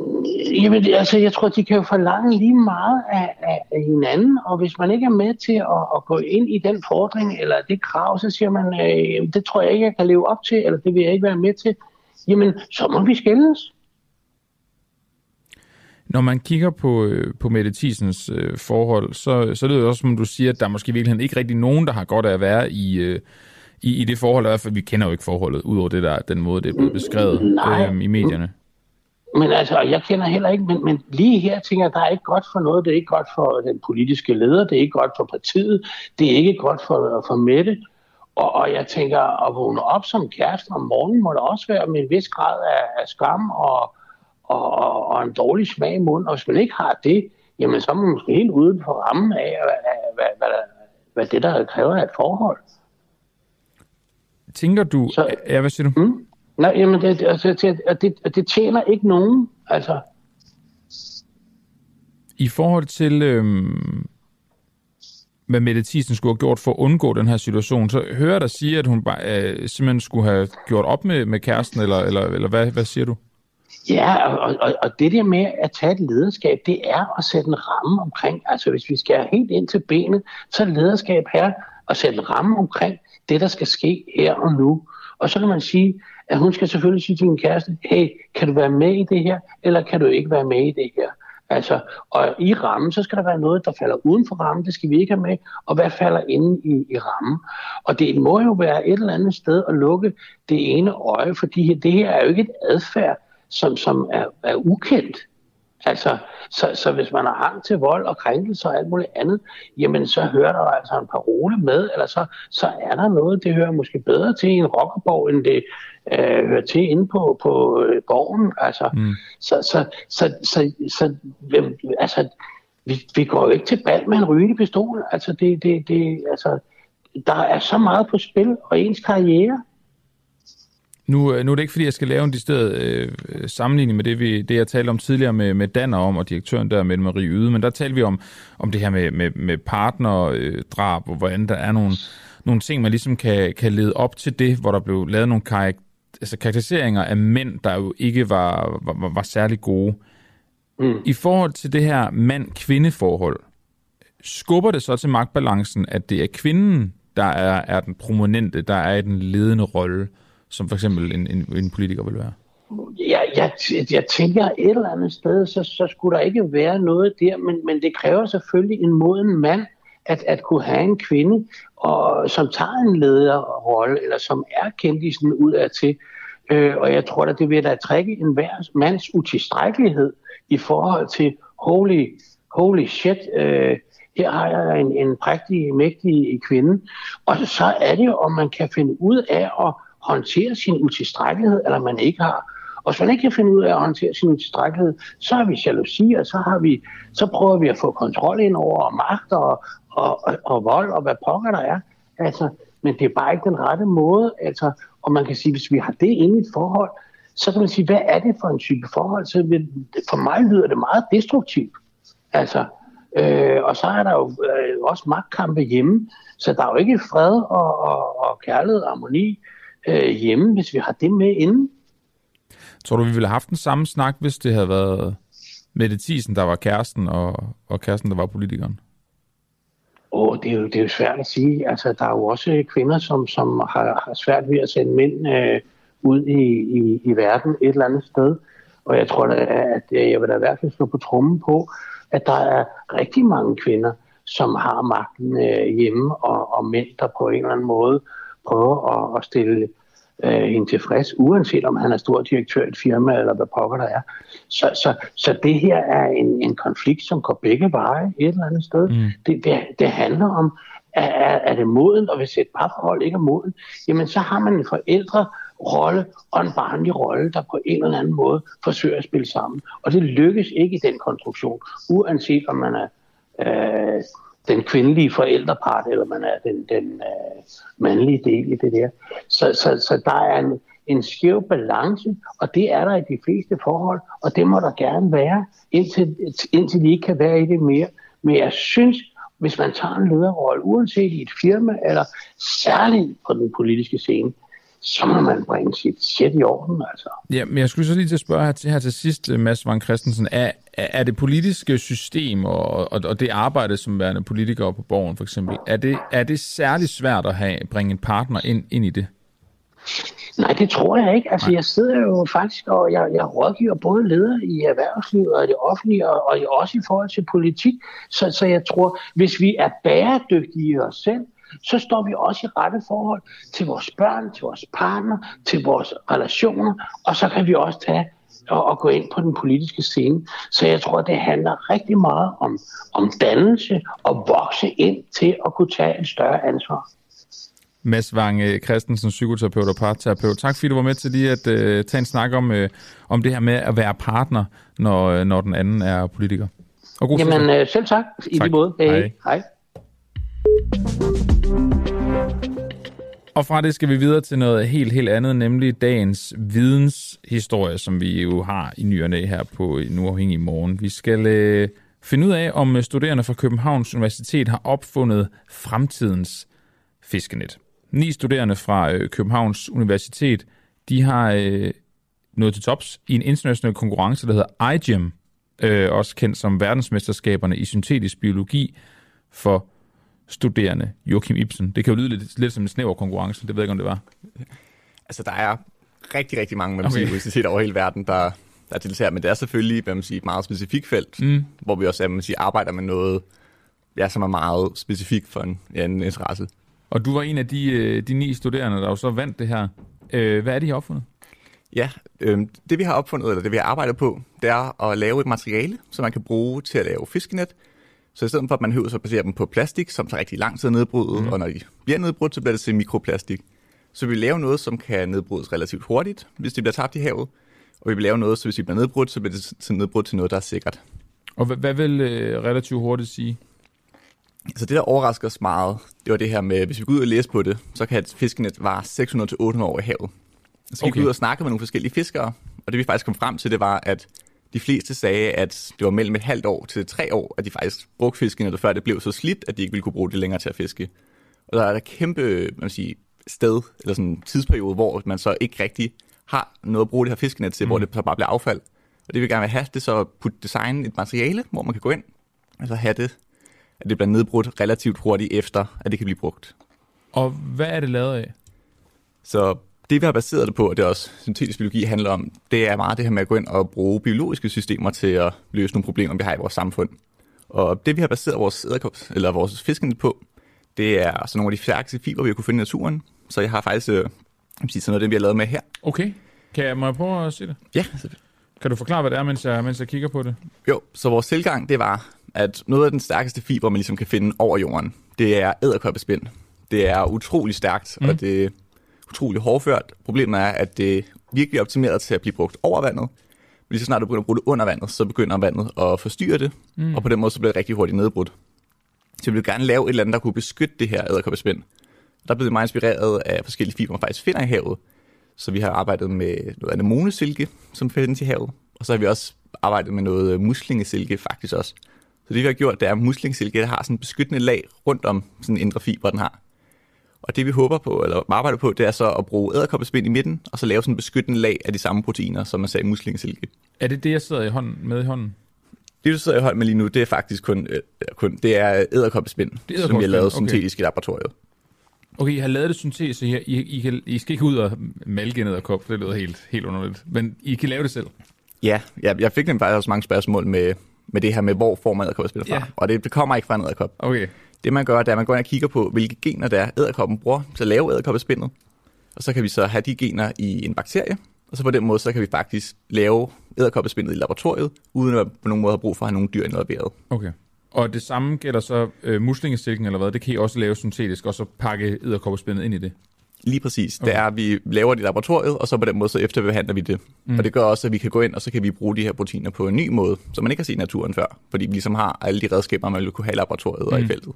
Okay, og, og nu sagde du så, at, at de plastikfiskenet, som vi, som vi kender nu klassisk, der går 600-800 år, før det ligesom er nedbrudt. Hvad, hvor lang tid vil det der tage? Altså for os lige nu, så vil man sige, der er lidt noget paradoxalt i det her med at lave bionedbrydelige materialer. Fordi du vil rigtig gerne have noget, der skal kunne holde lang nok tid. Og især fiskenet, de, de skal kunne tage rigtig meget kraft, ja.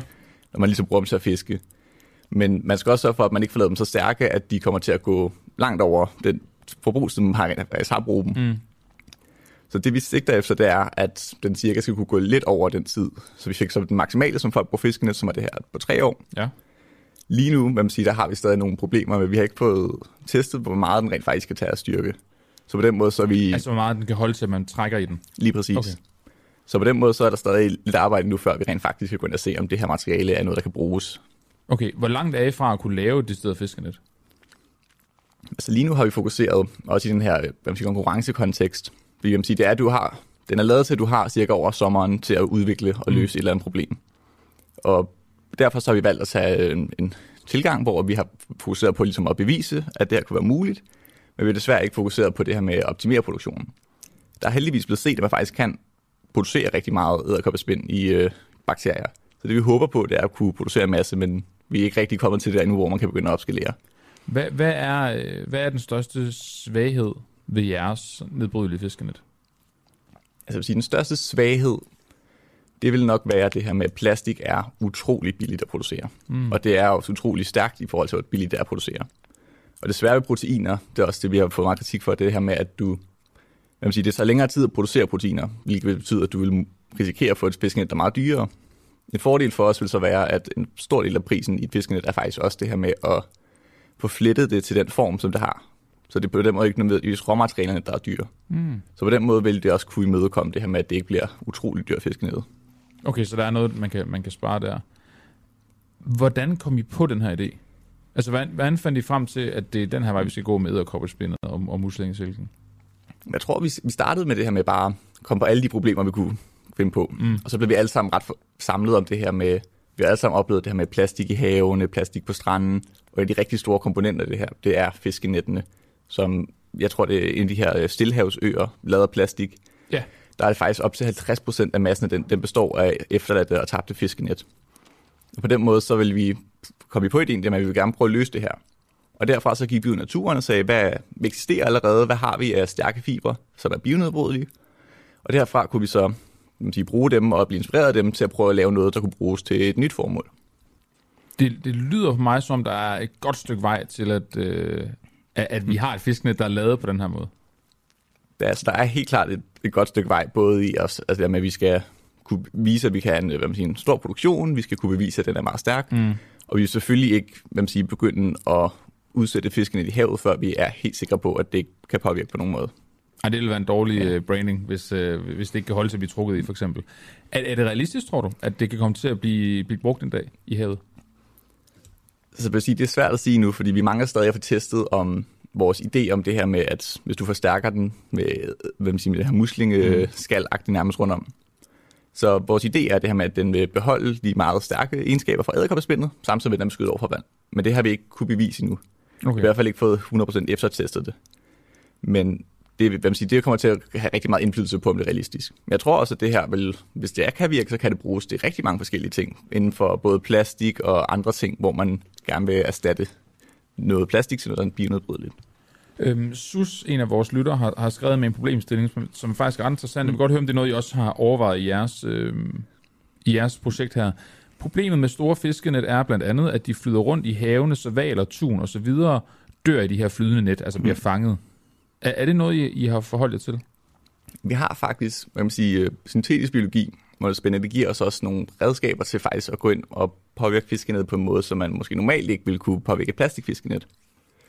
Og vi, man sige, vi havde idéer til, hvordan man faktisk kunne prøve at designe et fiskenet, som ville på en eller anden måde kunne nærmest blive programmeret til det her med at registrere forskellige hormoner, altså på den måde faktisk nedbryde sig selv. Man sige, det, det lyder helt vildt. Ja. For os så var det også lidt, hvad man sige, det er ikke noget, vi har nået til i laboratoriet, men det er mest været idéer, vi har taget så langt ud. Men vi tror, at det her, hvis det kan virke, så kan det faktisk fungere som en platform, for at man kunne gå ind og lave plastik, som man faktisk kan tilføje proteiner eller enzymer ovenpå, fordi det er en del af den måde, vi har designet fiskenettet, mm. og på den måde faktisk lave noget, der også kan interagere lidt med det miljø, den er i. Joachim Ibsen, øh, det, er, det er meget spændende. Næste gang at vi inviterer dig herind, så kan det være, at du har et lille stykke net med, eller vi er kommet lidt længere i, i processen. Nu skal du i hvert fald bare have tak for, at du gad at komme ind og fortælle om, øh, om, om det her projekt, og tillykke med prisen. Tusind tak, fordi du var kommet. Selvfølgelig. Hej, du lytter til en uafhængig morgen her på Den Uafhængige. Husk, at du også kan lytte med, når vi sender live hver morgen fra 7 til 9. Download vores app, tryk play. Det er helt gratis. Og så kan jeg lige læse en nyhed, der lige er kommet ind lige nu. Øhm, det handler om, at en kvinde er anholdt i drabsagen fra Holbæk. En 33-årig kvinde er tirsdag morgen blevet anholdt og sigtet for at have en rolle i drabet på den gravide 37-årige kvinde, der blev stukket ihjel foran et plejecenter i Holbæk torsdag aften. Det oplyser Midt- og Vestjyllands politi i en pressemeddelelse. Og øhm, Ja, det, det, det, timing er, er, er, som den nu engang er, fordi at, øh, det er faktisk præcis den sag, vi på en eller anden måde skal til at tale om nu. Vi vil nemlig gerne øh, prøve at blive lidt klogere på, hvordan, som han som i forbindelse med den her drabsag, kan redde et spædbarn ud af en gravid kvinde, der er omkommet. Fordi det er jo også en stor del af den her historie, det er, at den her 37-årige kvinde, der på tragisk vis blev, blev stukket ihjel, jo var gravid og at man efterfølgende formåede at redde barnet i, øh, i, i den gravide kvindes mave, og, og barnet skulle jo efter sine, efter omstændighederne, have det godt. Men hvordan det overhovedet kan lade sig gøre, at lægerne kan redde et barn fra øh, et foster spædebarn, eller hvad, hvad man skal kalde det, fra en kvinde, hvor, som jo er livlinen til det hele, er død. Det, øh, det, det synes vi er, er ret vildt, og det vil vi godt blive lidt kloge på. Det vil vi gerne sammen med dig, Gorm øh, Greisen. Godmorgen. Godmorgen. Overlæge ved afdeling for intensiv behandling af nyfødte og mindre børn på Rigshospitalet. Gorm, nu riser jeg, ja. jo lige, øh, nu riser jeg jo lige historien op, som, som jo er den, den konkrete sag her. Øhm, det er ikke fordi, vi som sådan skal, skal bruge den hele vejen igennem det her interview. Øhm, hvor, hvor hurtigt skal det gå, og, og hvad er på spil, når, når en gravid kvinde omkommer? Men nu skal jeg først sige, at jeg er godt nok øh, udlønnet overlæge på, øh, på Rigshospitalet på neonatalafdelingen, men, øh, okay. men jeg kommer der, kommer der sjældent og har ikke noget som helst konkret viden om den her sag. Nej. Men, øh, men, men jeg vil rigtig gerne sige noget om det principielle. Altså, øh, øh, det er jo sådan, at foster lever inde i sin mor, inde i livmoren, og, øh, og øh, der ligger fosteret med sin, sit eget hjerte og sit eget kredsløb, og på den måde, øh, øh, hvad kan man sige, ligger der og optager ild, der vokser og gror. Og når så øh, øh, moderkagen løsner sig fra livmoren, øh, så er barnet på egne konditioner. Og det sker jo sådan på et tidspunkt, der tit nogle gange forbindet med fødslen. Og, og så er problemet det, at så skal det gå rimelig stærkt. Altså der er nogle minutter, vi siger måske op til 10 minutter for et, et normalt barn. Øh, og, og derefter så kan barnet ikke leve. Og i den her meget, meget usædvanlige situation, hvor, det, hvor moren dør, øh, så er betingelserne jo sådan set de samme. Øh, der er nogle få minutter. Der er, der er nogle få minutter? Mm. Okay, så, så fra... Når nu er det jo så et, et, et mor, der, som, som er ved krogen til, vi taler om det her, så kan det næsten lyde, som om man skal gøre det på stedet nærmest. Altså lave, øh, få fødslen, få barnet ud af, af, af moren, hvis man har så få minutter. Ja, altså det hedder, det, altså vi taler jo om i det her tilfælde om, at man skærer barnet ud, ja, ikke? Jo. Øh, fordi at, at, mor, at livmoren skal jo ellers lave arbejde med ligesom at presse barnet ud. Det tager, det tager en del tid. Men øh, øh, som skærer barnet ud. Og det hedder et kejsersnit, og det hedder det jo, fordi øh, dengang i Rom var der sådan en situation med en, en gravid kvinde, der var, der var døende, og øh, der skar man så barnet ud, og det var så en kejser, der lå derinde. Mm. Øh, Øh, og så det var et barn, der var meget opmærksomhed på, og, og da så moren var døende, så valgte lægerne altså dengang simpelthen at gøre det her første gang. Og det var jo på et tidspunkt, hvor man jo ellers ikke kunne lave sådan nogle store operationer, så, så det betød jo, at at det var måske ikke årsagen til, bare til, at moren døde, men hun kunne nok ikke have levet videre øh, øh, med det store sår. Øh, nu til dags laver man jo masser af kejsersnit, og det går jo rigtig godt, og, øh, og er meget, meget, meget lille risiko. Øh, men altså, øh, det, det behøver ikke at tage mere end, hvad kan man sige, et minut eller sådan noget. Nej, okay. I forhold til det her med at have en, en, en død mor kontra en, en levende mor, hvad er det så for nogle særlige komplikationer, det giver i forhold til at få, få barnet ud ved et kejsersnit? Øh, det, altså, så, skulle du, så skulle du hellere have snakket med en obstetriker, for det er dem, der laver kejsersnitten. Ikke? Okay. Altså, jeg er børnelæge, jeg står jo bare og tager imod, når barnet er kommet ud. Okay. Og, og, og, som børnelæge, og nu har jeg været i mange år, så kommer der nogle gange nogle børn ud, der bare skriger, og så er mit arbejde meget nemt.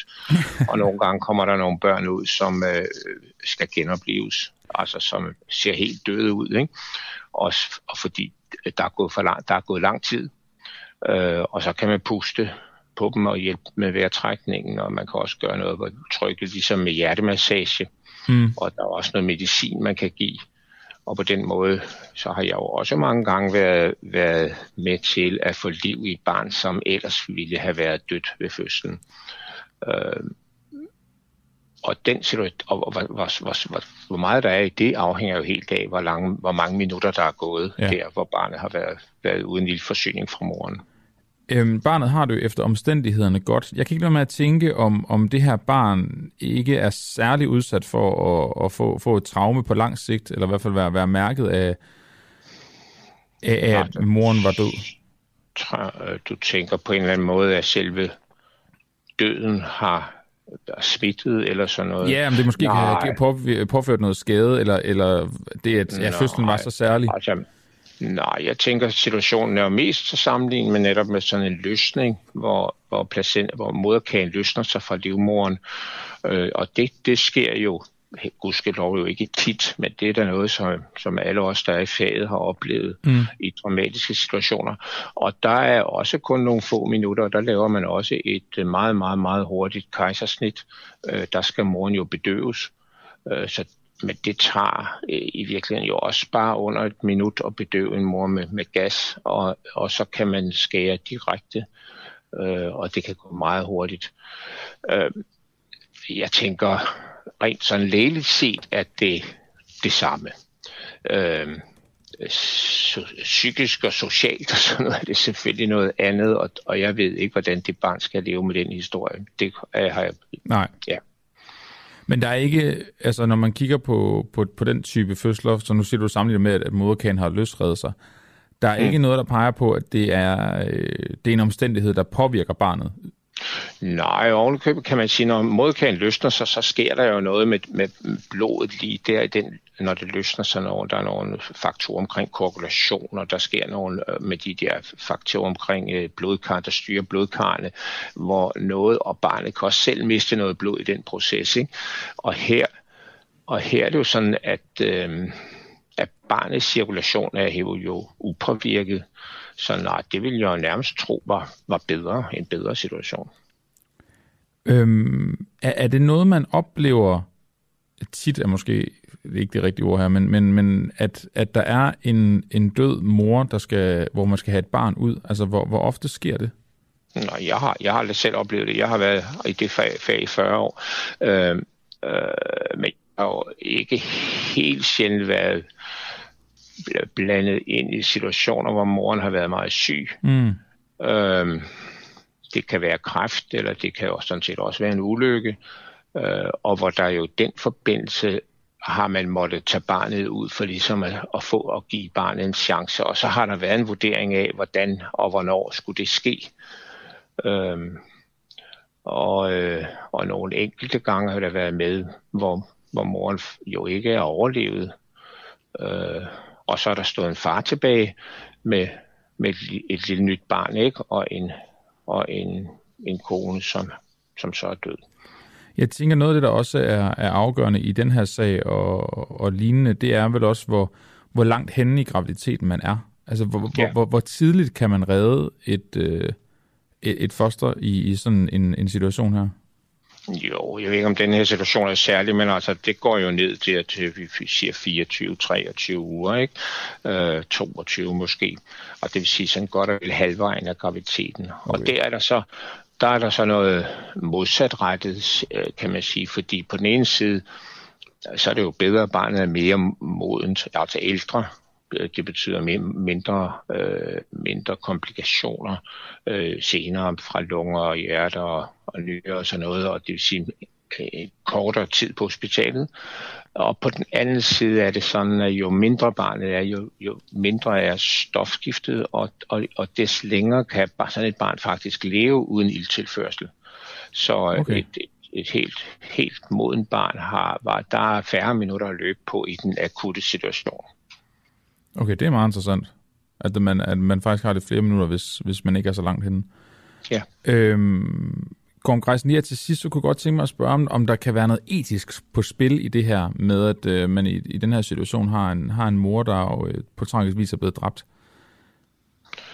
Ja, altså det er jo, det er jo en grusom situation, kan man sige, men øh, altså teknisk set er det vel sådan, at man kan først sige, at nogen er død, når når øh, hjertet er, er gået i stå, og det har været i stå et stykke tid. Øh, og, og, og her skal det jo gå stærkt.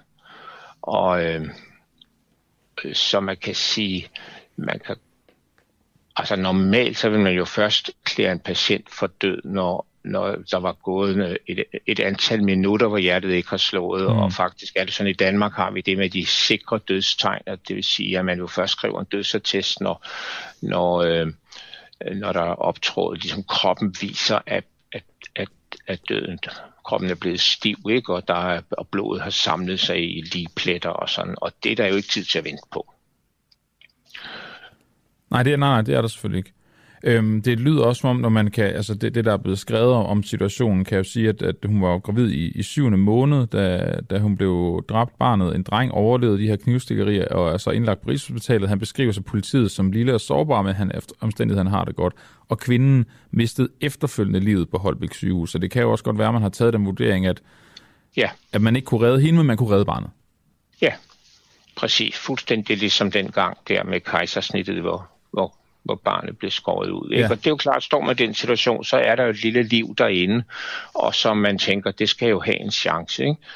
Og, og, og der, hvis du spørger om etikken her, så kan du sige, det er jo rigtig interessant, ikke? for hvordan er det, hvordan er øh, hvordan prioriterer vi det med, med værdien af sådan et lille liv, ikke? Mm. Og, Lige nu øh, har der i de sidste halve år kørt en diskussion om abort, og nu kører det i forbindelse med, og der taler vi selvfølgelig om, om endnu mindre liv. Ja. Men, men øh, på den måde er der selvfølgelig noget, øh, noget meget, meget vigtigt i det der spørgsmål. Vi har moren, og vi har barnet eller foster, og de er jo knyttet uløseligt sammen, og, og hvordan prioriterer vi der?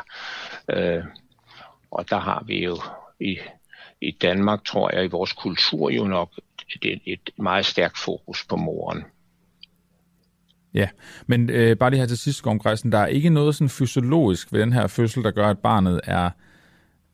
Nu ved vi det jo ikke, fordi vi ikke har, øh, du ikke har set barnet heller, men der er ikke noget ud fra det, du ved, der skulle betyde, at barnet har en eller anden fysiologisk bagdel i forhold til, at, øh, at, at det er den her type kejsersnit. Nej, det faktum, at moren er blevet dræbt, øh, er, er et socialt og psykisk altså, øh, ting alvorligt. Meget lov, jo meget, ual, meget, meget, ualvor, meget, meget ualmindelige ting. Men, men på den lægelige side mener jeg ikke, det gør nogen forskel. Gorm Greisen, tak fordi du var med os i morgen. Ja, selv tak. Og så skal jeg lige nævne, at jeg tidligere øh, kom til at sige i forbindelse med vores snak med, øh, med Danner, om, øh, om det her med partnerdrab, kom til at øh, nævne den her konkrete sag, vi taler om her i forbindelse med det. Det ved vi jo ikke endnu. Det skal en vigtig korrektion her. Det, øh, det, vi ved ikke, om det er et partnerdrab eller et fjerndrab, eller hvad det er, der, øh, der ligger bag drabet på den her øh, 37-årige gravide kvinde. Jeg kan lige nå nogle nyheder, der øh, desværre også ligger øh, lidt øh, i forbindelse med det her. Politiet leder efter mandlig bekendt til kvæstet kvinde. En 41-årig kvinde blev mandag morgen fundet med kvæstelser i Svendinge og Midt- og Vestlands politileder fortsat efter en mandlig bekendt til kvinden, oplyser vagtchef Emil Grønning til TV2. Manden angreb kvinden med kniv. Efter en uoverensstemmelse lyder hendes forklaring ifølge politiet. Så er der en øh, 8-årig tysk pige, der er blevet befriet efter års indespærring. En 8-årig pige har angiveligt været indespærret af sin mor og bedsteforældre i Attendorn i det vestlige Tyskland, siden hun var omkring et, øh, et år gammel.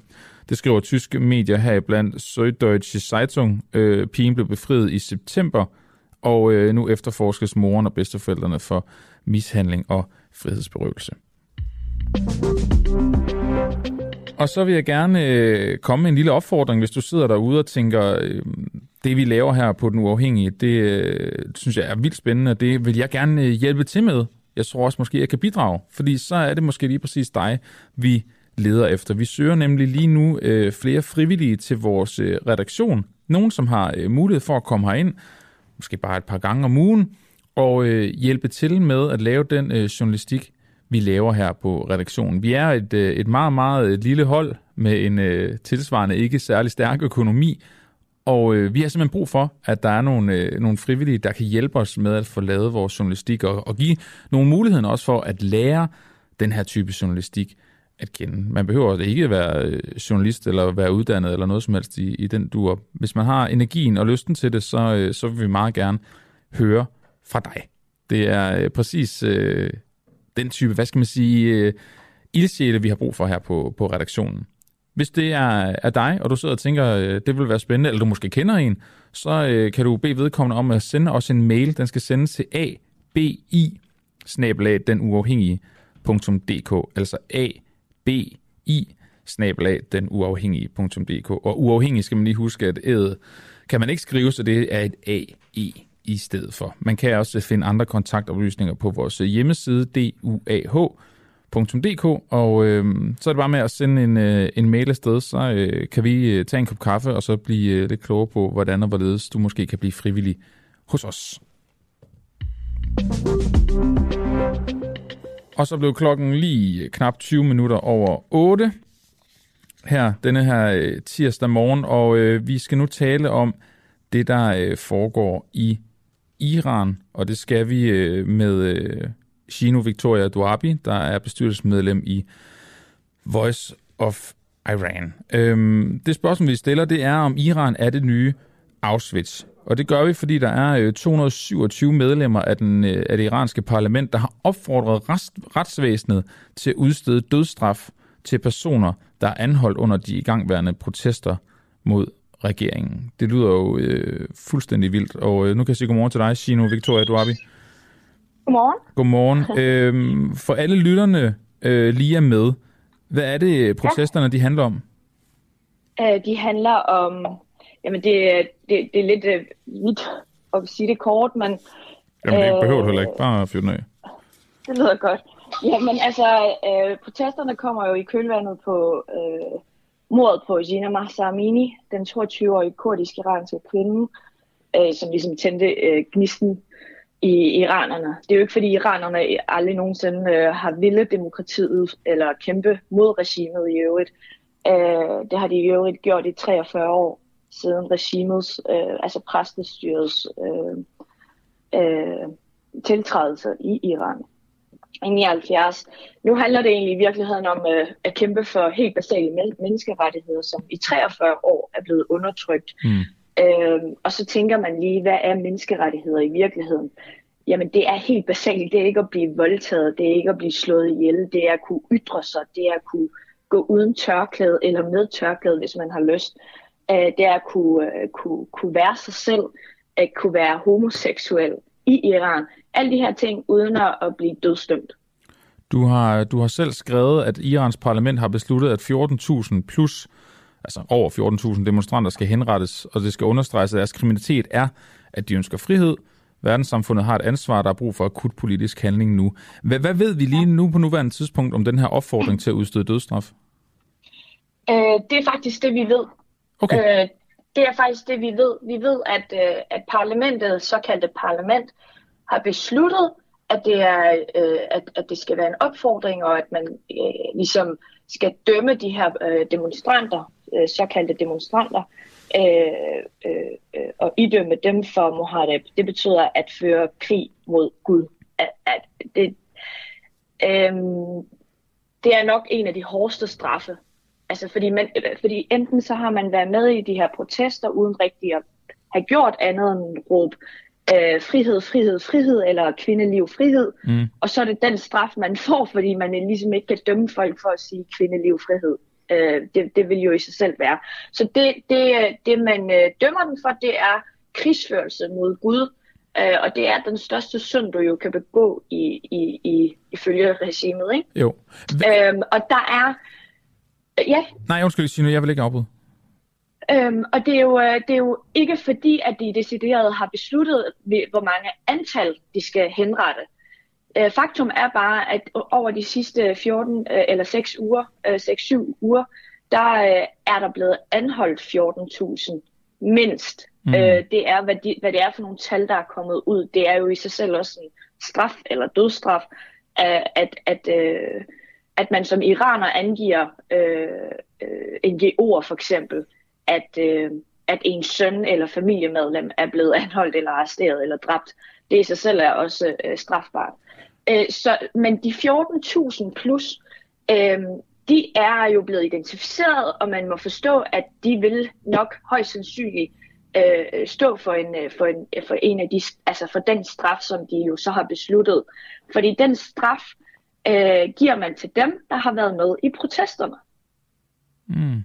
Ja, fordi det, det jeg egentlig vil, vil spørge dig ind til, det er netop antallet, altså hvor mange mennesker drejer det sig om. For du anslår, at det er de her 14.000, over 14.000 demonstranter. Øhm, og er det fordi, den, den er så bred, den formulering af den her opfordring, at, at det må være dem, der ligesom, du, eller du tænker, det må være dem, der er anholdt, der er, der er tale om her, som, som skal have dødstraf? Ja, lige præcis. Altså for eksempel øh, den kurdiske øh, iranske rapper Saman Yasin har jo bare sunget øh, for eksempel øh, systemkritiske, eller rappet systemkritiske øh, sange, øh, og han er blevet dømt for det, der hedder Muhareb, og fordi han har deltaget i protesterne. Altså krig, øh, øh, krigsfør, krigsførelse mod Gud.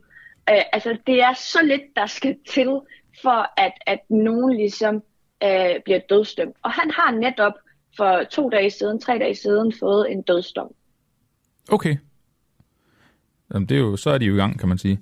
Øhm... Ja, det er, der faktisk, det er de faktisk. Det har de været længe. Ja. Men det er jo ikke de konkrete og rigtige tal. Tallene er i virkeligheden langt større, langt højere, fordi øh, du kan aldrig vide dig sikker på, om de her tal, om man har fået alle med, og, mm. øhm, og om nogen af dem i øvrigt er løsladt og vil blive indkaldt igen. Øh, altså prøv at forestille dig at have 14.000 øh, øh, øh, fængsler. Der er jo øh, jeg ved ikke, hvor mange fængsler de har i Iran, men de skal have plads til en del, fordi demonstrationerne er ikke, er ikke kun af 14.000. Men, men, øh, men det, det, det er simpelthen det, vi frygter, og verdenssamfundet er simpelthen nødt til at træde til. I forhold til der Mohareb, nu håber jeg udtaler det bare, bare nogenlunde korrekt. Øhm, ja, det gør det faktisk. Er, er der... Øhm, Altså, er der, kan du give et eksempel på, hvordan det har foregået tidligere? Altså, er det med rettergang, og, og er det så en... Nu har jeg lige set den der øh, iranske film Holy Spider. Er, er det sådan en, en jeg ved ikke om det ord, jeg siger nu, officiel henrettelse, om det giver mening.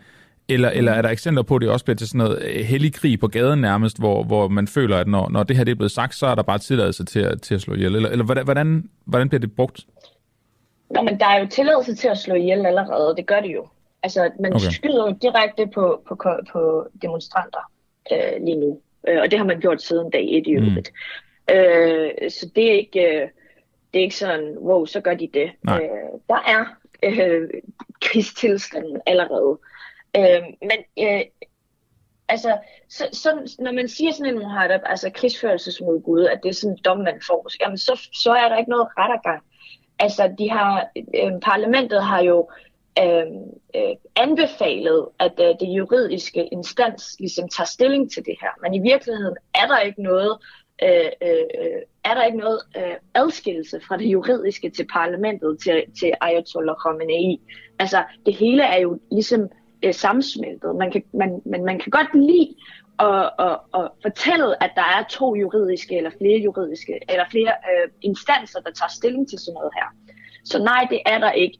Øh, regimet øh, henretter og likviderer folk, som de har lyst til. Det er enten lykke om halsen eller bare hurtigt overstået øh, øh, våben lige i hovedet. Mm. Og det er sådan, de har fungeret. Og det grund til, at bekymringen er så stor, fordi det, er, det er jo, fordi hvis man kigger historisk øh, øh, og erfaringsmæssigt, så viser det, at de, øh, de, altså, de er ikke bange for at gøre det, og de, øh, de tyrer til al den magt, de kan, for at bevare i godseøjen roen og magten. Så, så, så det er ikke noget nyt, at, at det islamiske republik gør det her. Det er, hvad skal man sige, det var forventet i virkeligheden. Men man, man får jo tanker til, til Auschwitz og den måde, øh, Nazi-Tyskland aflivede øh, jøder på under, under 2. verdenskrig. Øhm, frygter du, at det ender ud i, øh, i masse øh, likvideringer simpelthen? Øhm, det er fuldstændig korrekt. Øh, I forhold til øh, 2. verdenskrig, øh, og jøderne, så, så, så sagde man dengang, at vi vidste ikke bedre. bedre. Det, sagde, det var der rigtig mange, der sagde. I dag, der kan man ikke sige det samme, fordi vi ved bedre. Vi har set det, og vi får det at vide, og vi får endda video ud af det. Øhm, det islamiske republik i Iran har begået massemord på det iranske folk siden 1979. Det er, ikke, det er ikke noget, der er kommet i dag øh, eller at det er kommet i 2009, at det var starten på det i 2019. Sådan har det været hele tiden, og det er jo det, det, er jo det, det her det handler om. Det er jo det, iranerne vil af med.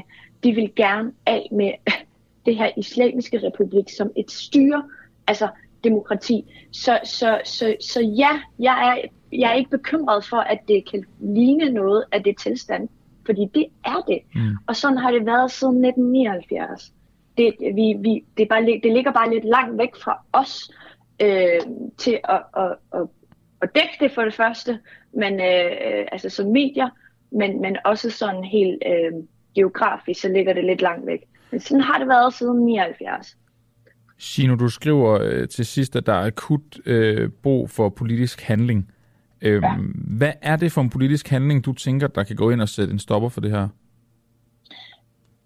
Jamen altså, øh, vi har jo øh, øh ambass- det iranske, øh, eller det islamiske republiks øh, ambassade i Danmark. Øh, iranerne har besluttet sig for, at øh, de gerne vil have hjælp fra Vesten, og den hjælp, de gerne vil have, det er illegitimering af selve styret som repræsentant for iranerne. Det betyder, at de gerne vil vælte regimet. Så er der ikke nogen grund til, at vi her i Vesten leger øh, diplomater og har diplomater i godsøjne diplomater i Danmark. Så øh, det første skridt vil være at lukke øh, alle iranske ambassader i Europa. Øh, det, jeg kan kun tale, hvad Europa skal gøre, fordi mm. det, det er så begrænset for os. Men tror du, det vil stoppe øh, men, parlamentet i Iran? Øh, nej, jeg tror, det er et, et, et ikke kun et signal, men det vil gøre det rigtig svært for regimet at overleve, at få koblet alt øh, øh, øh, netværk af sig og for, øh, altså handel og diplomatiske øh, øh, hvad hedder det, samarbejde osv. osv. Det vil virkelig stramme regimet rigtig meget. Fordi det, man skal huske på, det er, at vi står i et historisk momentum, hvor alle lande rundt omkring Iran, også Iran, er, er ramt af alverdens kriser. De har ikke tid til at hjælpe iranerne øh, eller det iranske regime selv. De har ikke økonomien til det mere. Så lige nu er det bare om at gribe den, det store, altså hvis man zoomer ud, det store momentum, der er lige nu, for at vælte det regime. Og så skal man, øh, og så skal man jo kunne øh, provide, altså øh, sørge for, at iranerne har internetadgang, øh, hjælpe med det, øh, man skal, man skal øh, understøtte og øh, hjælpe iranerne med, og hvordan man kan, man kan kæmpe for sine frihedsrettigheder som, øh, og, og, og kæmpe for det fysiske, som øh, EU i, øvrigt har, har øh, lavet en resolutionsforslag til.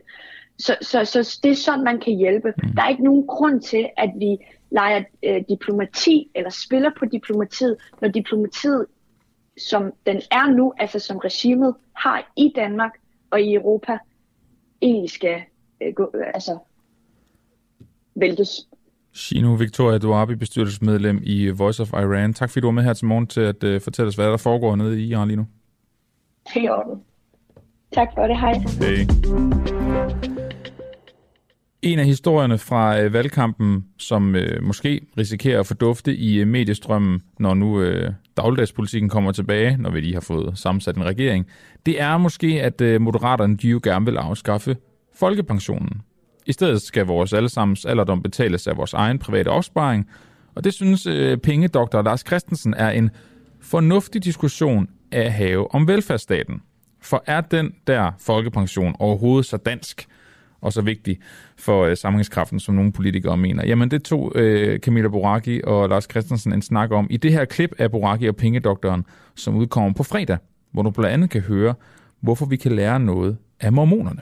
Jeg kan huske, øh, jeg tror det var i 2000 og, øh, 2011 var jeg i Utah og holde et par forelæsninger på Brigham Young University. Gud, er det ikke mormonbyen? Det er simpelthen... Ej, jeg var... Øh, det kan vi lave et helt program over, for det var eddermame fantastisk. Øh, det var sådan at komme til sådan en helt alien, sådan, what? Altså, øh, men jeg var blevet inviteret derover, og det var faktisk, jeg var holdt over, der var kom, inviteret over at tale om eurokrisen. Var det i Salt Lake City, du var? Det var i Provo, som okay. er Salt Lake City. Provo, det er der, hvor uh, Brigham Young University ligger i et universitet med 30.000 studerende. Det er et helt fantastisk sted, og uh, de uh, hverken drikker alkohol eller kaffe eller cola eller sådan noget, men til gengæld så uh, ud de helt umanerligt store mængder af sukker og kaffe, eller og kage. Så, så, uh, så så det, det bliver jo have et eller andet, der kan sende en afsted, ikke? Præcis, og, øh, men, men der Ej, de, fik jeg... ser, de ser altså heller ikke porno. De må ingenting. Det er helt vildt.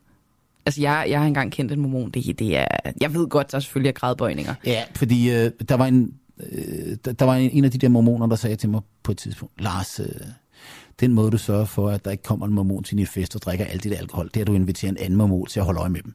Øh, og det synes jeg var meget fint beskrevet. Øh, Nå, undskyld. men nej, men det der, jeg skulle sige, hvorfor i alverden taler om mormoner, det er fordi, at øh, mormonkirkens historie i, og, og religionens historie går tilbage til i virkeligheden, at det er en, en religion, som bliver stiftet over på den amerikanske østkyst. Men at øh, de folk, der stifter det i virkeligheden, bliver jaget, vildt jaget, og så at sige bare flygter vestpå. Og øh, så kan man jo ikke komme ret meget mere vestpå i USA, end, end, end det, der bliver til Utah. Og der ender de altså op. Men, men der har de et problem. Der har de et demografisk problem. De skal vokse. Hvordan vokser de? Ja, flere, flere børn. Flere, hvordan får man flere børn? Ved at være mormon i hvert fald. Flere koneri. Nå, ja, selvfølgelig. Flere de har jo sister wives. Yes, så flere koneri Ja. og immigration. Ja. Så øh, hvad, hvad gør mormoner? De sendes, rundt, de sendes rundt i hele verden og missionerer. Aha. Så det er en demografisk udfordring, eller en økonomisk udfordring, der gør, at religionen tillader nogle ting og opfordrer til nogle ting. I du godeste. Yeah. Kunne vi løse ældrebyrden ved, at vi fik flere mormoner hertil? Det er muligt, fordi der er faktisk ret mange dansk, danske mormoner øh, i Utah, eller rettere, der er rigtig, rigtig mange Utah-mormoner med danske efternavn. Det jeg vil sige med det her, det er, at jeg faktisk fik et spørgsmål over, hvorfor er det, Lars, at de har den her omsaggribende danske velfærdsstat? Og min tese er at sige, jamen i virkeligheden, når man, man, man, vil, slå, man vil opdage, når man er i Utah, og man ligesom begynder at sige, hvis nu går 100 år tilbage, og det kulturelle ekstremt domineret af englænder og danskere i det her samfund. Der kom ekstremt mange danskere til Utah. Øh, det var et af de steder, Danmark var et af de steder, hvor Monkirken havde aller, aller størst succes med at rekruttere folk. Og, øh, og det betyder i virkeligheden, at der er masser af dansk kultur i, arv i, i, sådan, i, i Utah. Og når man er der, så vil man, kan man godt se, at nogle af de der måder at organisere fællesskaber på, vores danske andelskasser, foreninger, det her liv, det kan du spejle i det her. Men hvordan organiserer man det i Utah? Jamen det er kirken, det er foreninger, det er foreningslivet. Der er ikke nogen stat, der gør det. Og, og, og Utah er i virkeligheden lang tid sådan en anarkistisk samfund. Det er alene kirken. Det er sådan set først, da man op i 1850'erne vil være en amerikansk stat, at man begynder ligesom at organisere noget af det her i statslig regi. Og hvis man sammenligner Danmark på det tidspunkt, så er sundhedssystemer, og ældre, al, alle de her ting, er jo i Danmark også frivillige organiseret inden for andelssystemer.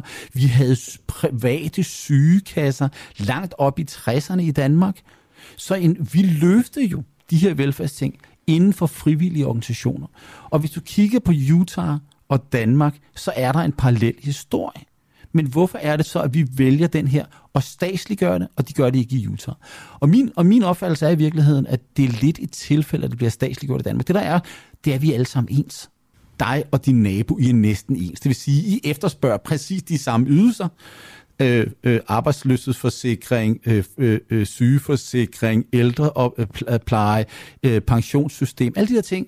Jamen, vi ønskede alle sammen det samme, for vi var fuldstændig en. Og vi får 2,1 børn per person, og mor og far, de, er, alt- de bliver gifter, og de bliver sammen, og det er helt ens. Hvis vi ser det som sådan, sådan en continuum, det er ikke sådan bare stat eller privat. Så det, jeg vil virkelig med sige med mormonerne, det var jo i virkeligheden, at jamen, de organiserede det jo bare privat. Der var ikke en, der kom og sagde, nå ja. Og sådan, så, så, så, så hvis vi tager Danmark 1955 og Utah 1955, så er forskellene måske i virkeligheden ikke så store.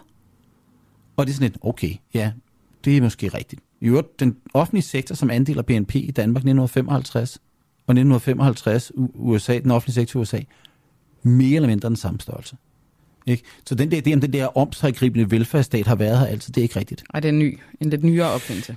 Langt det meste af det, vi laver, er i virkeligheden noget, vi sagtens kunne forestille os blive løst inden for privat opsparing og private forsikringsordninger. Men det vi jo er optaget af, det er omfordeling. Vi er meget optaget af omfordeling. Ja, og det er jo i virkeligheden bizart, ikke? Fordi, fordi vi lever i et land, hvor at natur, den naturlige ulighed er meget lille. ja, igen tilbage til, at vi er ret ens. Ja, vi er ret ens. Og lønningerne og, og, er relativt ens. Ja, og, og, de har, og de har altid været det. Men det sagt, så er der jo stadig, altså det er jo når man sammenligner med andre, hvis vi ja, bliver men, herhjemme, ja, men, men, men, så er der jo selvfølgelig forskel på ja, ja, den arbejdsløse og direktøren. Ikke? Det er der i høj grad, men, men min pointe er, øh, at vi er, vi, er, vi er ekstremt optaget af det der. Og det er jo virkeligheden, at, at, at alle de argumenter handler om det her. Men det sjove er jo, at meget af den omfordeling, der laves, den er jo intergenerationel. Det lyder også fedt ord, ikke? Meget. Det betyder, at det er, øh, det er fra mine børn til mine forældre, eller den anden vej. Og, og det handler om, at, når ja, men det er jo det her øh, pay-as-you-go-system, ikke? At når, når øh, jeg går pension, så regner jeg med, at mine børn de betaler nogle skatter, så jeg får nogle pensionsudbetalt. Men, men, men, men, men de er jo stadig mine børn, og de kommer stadig til at leve. Altså, øh, så hvis vi nu kigger på livstidsindkomsten fra jeg fødes af til jeg dør, hvor meget omfordeling har vi så? Nej, så er, så er store dele af den offentlige sektor i virkeligheden slet ikke sådan en omfordelingsmekanisme. Så er det sådan en, en opsparings- og forsikringsmekanisme. Og det, som Moderaterne Lars Løkke med den her ting tager hul på, det er jo virkelig en debat om at sige, for at garantere, at der er nogen i fremtiden, der betaler til dig, så skal vi bevæge os fra det der intergenerationelle omfordeling til, at du selv sparer op. Hvis vi havde lagt det type argument for dagen, som vi så i de sidste dage af valgkampen fra Socialdemokratiet, hvis, hvis det havde været tankegangen fra 1982 og frem til i dag, så havde der ikke været råd til folkepensionerne. Fordi vi har sådan set brugt 40 år på at få oparbejdet et privat baseret arbejdsmarkedspensionssystem. Vi har brugt 40 år på at konsolidere de offentlige finanser og bragt de off- få bragt øh, øh, den offentlige gæld meget, meget markant ned. Vi har brugt 40 år på at øge tilbagetrækningsalderen, så vi går senere og senere på folkepension. Vi er ved at udfase efterløn, så der bliver råd. Vi øh, øh, har indført en med et stort bredt flertal i Folketinget en mekanisme i folkepensionssystemet, der gør, at pensionsalderen sættes op med gennemsnitslevealderen. Yep. Så alt det handler jo netop om at fremtidssikre, at der rent faktisk er til noget til nogen. Og det er jo, kan man sige, jamen, øh, og det er alt sammen jo gjort ud fra, at der er en eller anden skævhed. Ikke? At der er ikke lige så mange til at betale, som der er til at modtage, eller modsat.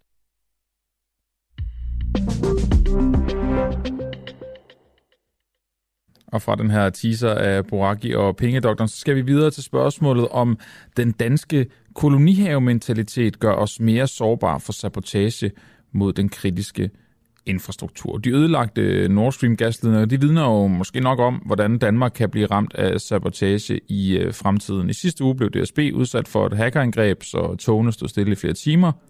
Om det så har noget med andet at gøre, det ved vi ikke endnu. Men øh, det kan blive værre, hvis en fjendtligsindet magt for alvor beslutter sig for at ville ramme kritisk infrastruktur. Jens Wenzel øh, Christoffersen, du er fra øh, Center for Militære Studier på Københavns Universitet. Øh, vil du ikke prøve at nævne nogle eksempler på, hvor lidt der skal til, for at vi bliver ramt af nedbrud i vores øh, kritiske infrastruktur? Og godmorgen. Ja, godmorgen. Jo, det kunne jeg da godt give øh, mit bud på, og det er at der skal simpelthen bare nogle øh, ganske få øh, angreb til, eksempelvis på vores øh, vindmølle, øh, havvindmølleturbiner øh, ude til søs, øh, for at tage dem ud af, af spil. Og det kan gøres sådan øh, forholdsvis simpelt, hvis man øh, vil det. Og det vil sige, så mester vi jo i hvert fald øh, strømmen fra øh, nogle af de her øh, vindmølleturbineparker øh, ude til havs, og det gør så, at vi så må undvære den strøm og skal have den et andet sted fra. Det andet øh, kunne være, at øh, man øh, som øh, øh, man kunne forestille sig, at øh, man øh, tog nogle af de her olierørledninger ud, som øh, løber ude i Nordsøen. Det ville da også være en, en, en måde at, at, at ramme vores øh, forsyning på. Øh, og øh, slutligt, jamen, øh, så kunne man jo se på nogle af vores, øh, hvad skal vi sige, elkraftvarmeværker, hvordan man øh, kunne ramme dem. Øh, og lykkes det at komme ind med et eller andet, jamen så øh, være det så cyberangreb eller Øh, på anden vis øh, lammer systemerne, jamen så kunne man godt forestille sig en situation, hvor Danmark i hvert fald i nogle perioder vil stå uden el i visse områder. Og det øh, ser vi i hvert fald i, lige for tiden, hvordan det går i Ukraine, og hvor hårdt de er ramt dernede ikke, med 40 procent af mm. el øh, for strømmen taget ud af, af Kiev øh, lige for øjeblikket. Ikke? Er, så, er, ja. er Danmark særligt sårbar på nogle områder modsat andre lande? Jamen altså, vi er jo sårbare på den måde, at, øh, at vi ikke sådan set ved, hvad der foregår under havoverfladen. Vi har sådan nogenlunde godt styr på, hvad der foregår øh, over, øh, altså over vandoverfladen øh, med vores øh, forskellige overvågningssystemer. Øh, det er med undtagelse af lige, hvad der foregår ude omkring vindturbineparkerne. Øh, Men bortset fra det, så hvad der sejler ind og ud af de danske farvand, det har vi sådan set øh, meget godt styr på. Men hvad der foregår nedunder, der er vi sådan set, øh, for at bruge et øh, begreb af tidligere anvendt, altså der er vi søblinde i forhold til, øh, hvad der egentlig foregår. Og det er i hvert fald noget, som øh, man må begynde at se lidt på, hvis, hvis øh, man mener beskyttelse af vores øh, øh, infrastruktur under øh, havoverfladen også skal tages alvorligt. Altså der er man simpelthen nødt til at gå ind og, og, og få set på, hvad er det egentlig, der ligger øh, derude under havoverfladen, og det tror jeg, vi har meget godt styr på. Mm. Men øh, vi skal også simpelthen øh, have gjort noget ved, at vi kan holde øje med, hvad der er, der foregår dernede. Og det er der så forskellige metoder til at gøre på øh, nede under havoverfladen. Det kan være så for eksempel med hydrofoner, som man, man lægger øh, på kritiske steder, øh, så man kan føre dem ind til land, hvor man kan lytte på, hvad der foregår. Det kan være med med øh, enheder fra flåden, ikke, som øh, måske også kan følge lidt med i, hvad der foregår. Øh, så det, der, er, der er nogle muligheder, som, som øh, bør undersøges, ikke, øh, hvis vi mener, at beskyttelse af kritisk infrastruktur under havoverfladen er alvorligt. Og det er her, du går ind og bruger det her kolonihavementalitet som en kritik, læser jeg det i hvert fald. Øh, er, er det fordi, vi ikke er, er gode nok til at gøre noget ved det? Eller hvad er det, du mener med, med, med kolonihavementalitet? Altså, jeg mener simpelthen, at, at vi, vi, det, det virker som om, vi sådan, øh, stadigvæk har sådan en lidt naiv tilgang til, at der, der er simpelthen ikke noget ondt, der rammer Danmark. Øh, og så længe, at øh, vi har den tilgang, at, at, øh, at øh, den her kolonihave, ikke, hvor, hvor vi måske har et, et, hegn, et, et virtuelt hegn omkring i forhold til vores territorial øh, farvandslinjer og eksklusiv zone, men vi har altså ikke nogen øh, dør eller lås på den her havelås, som i princippet står helt vidt åben ind til kolonihaven. Øh, så hvis man bruger den øh, metafor, at, at kolonihaven, øh, der er måske et lille hegn om, vi har ikke rigtig noget til at patruljere langs med hegnet, men havelågen står altså fuldstændig åben, og, og der er også åben ind til, til, til kolonihavehuset, hvis vi øh, må sige det så lidt, øh, mm. lidt populistisk her. Ikke? Hvem er det, der svigter så i, i forhold til at rette op på den her kolonihave-mentalitet?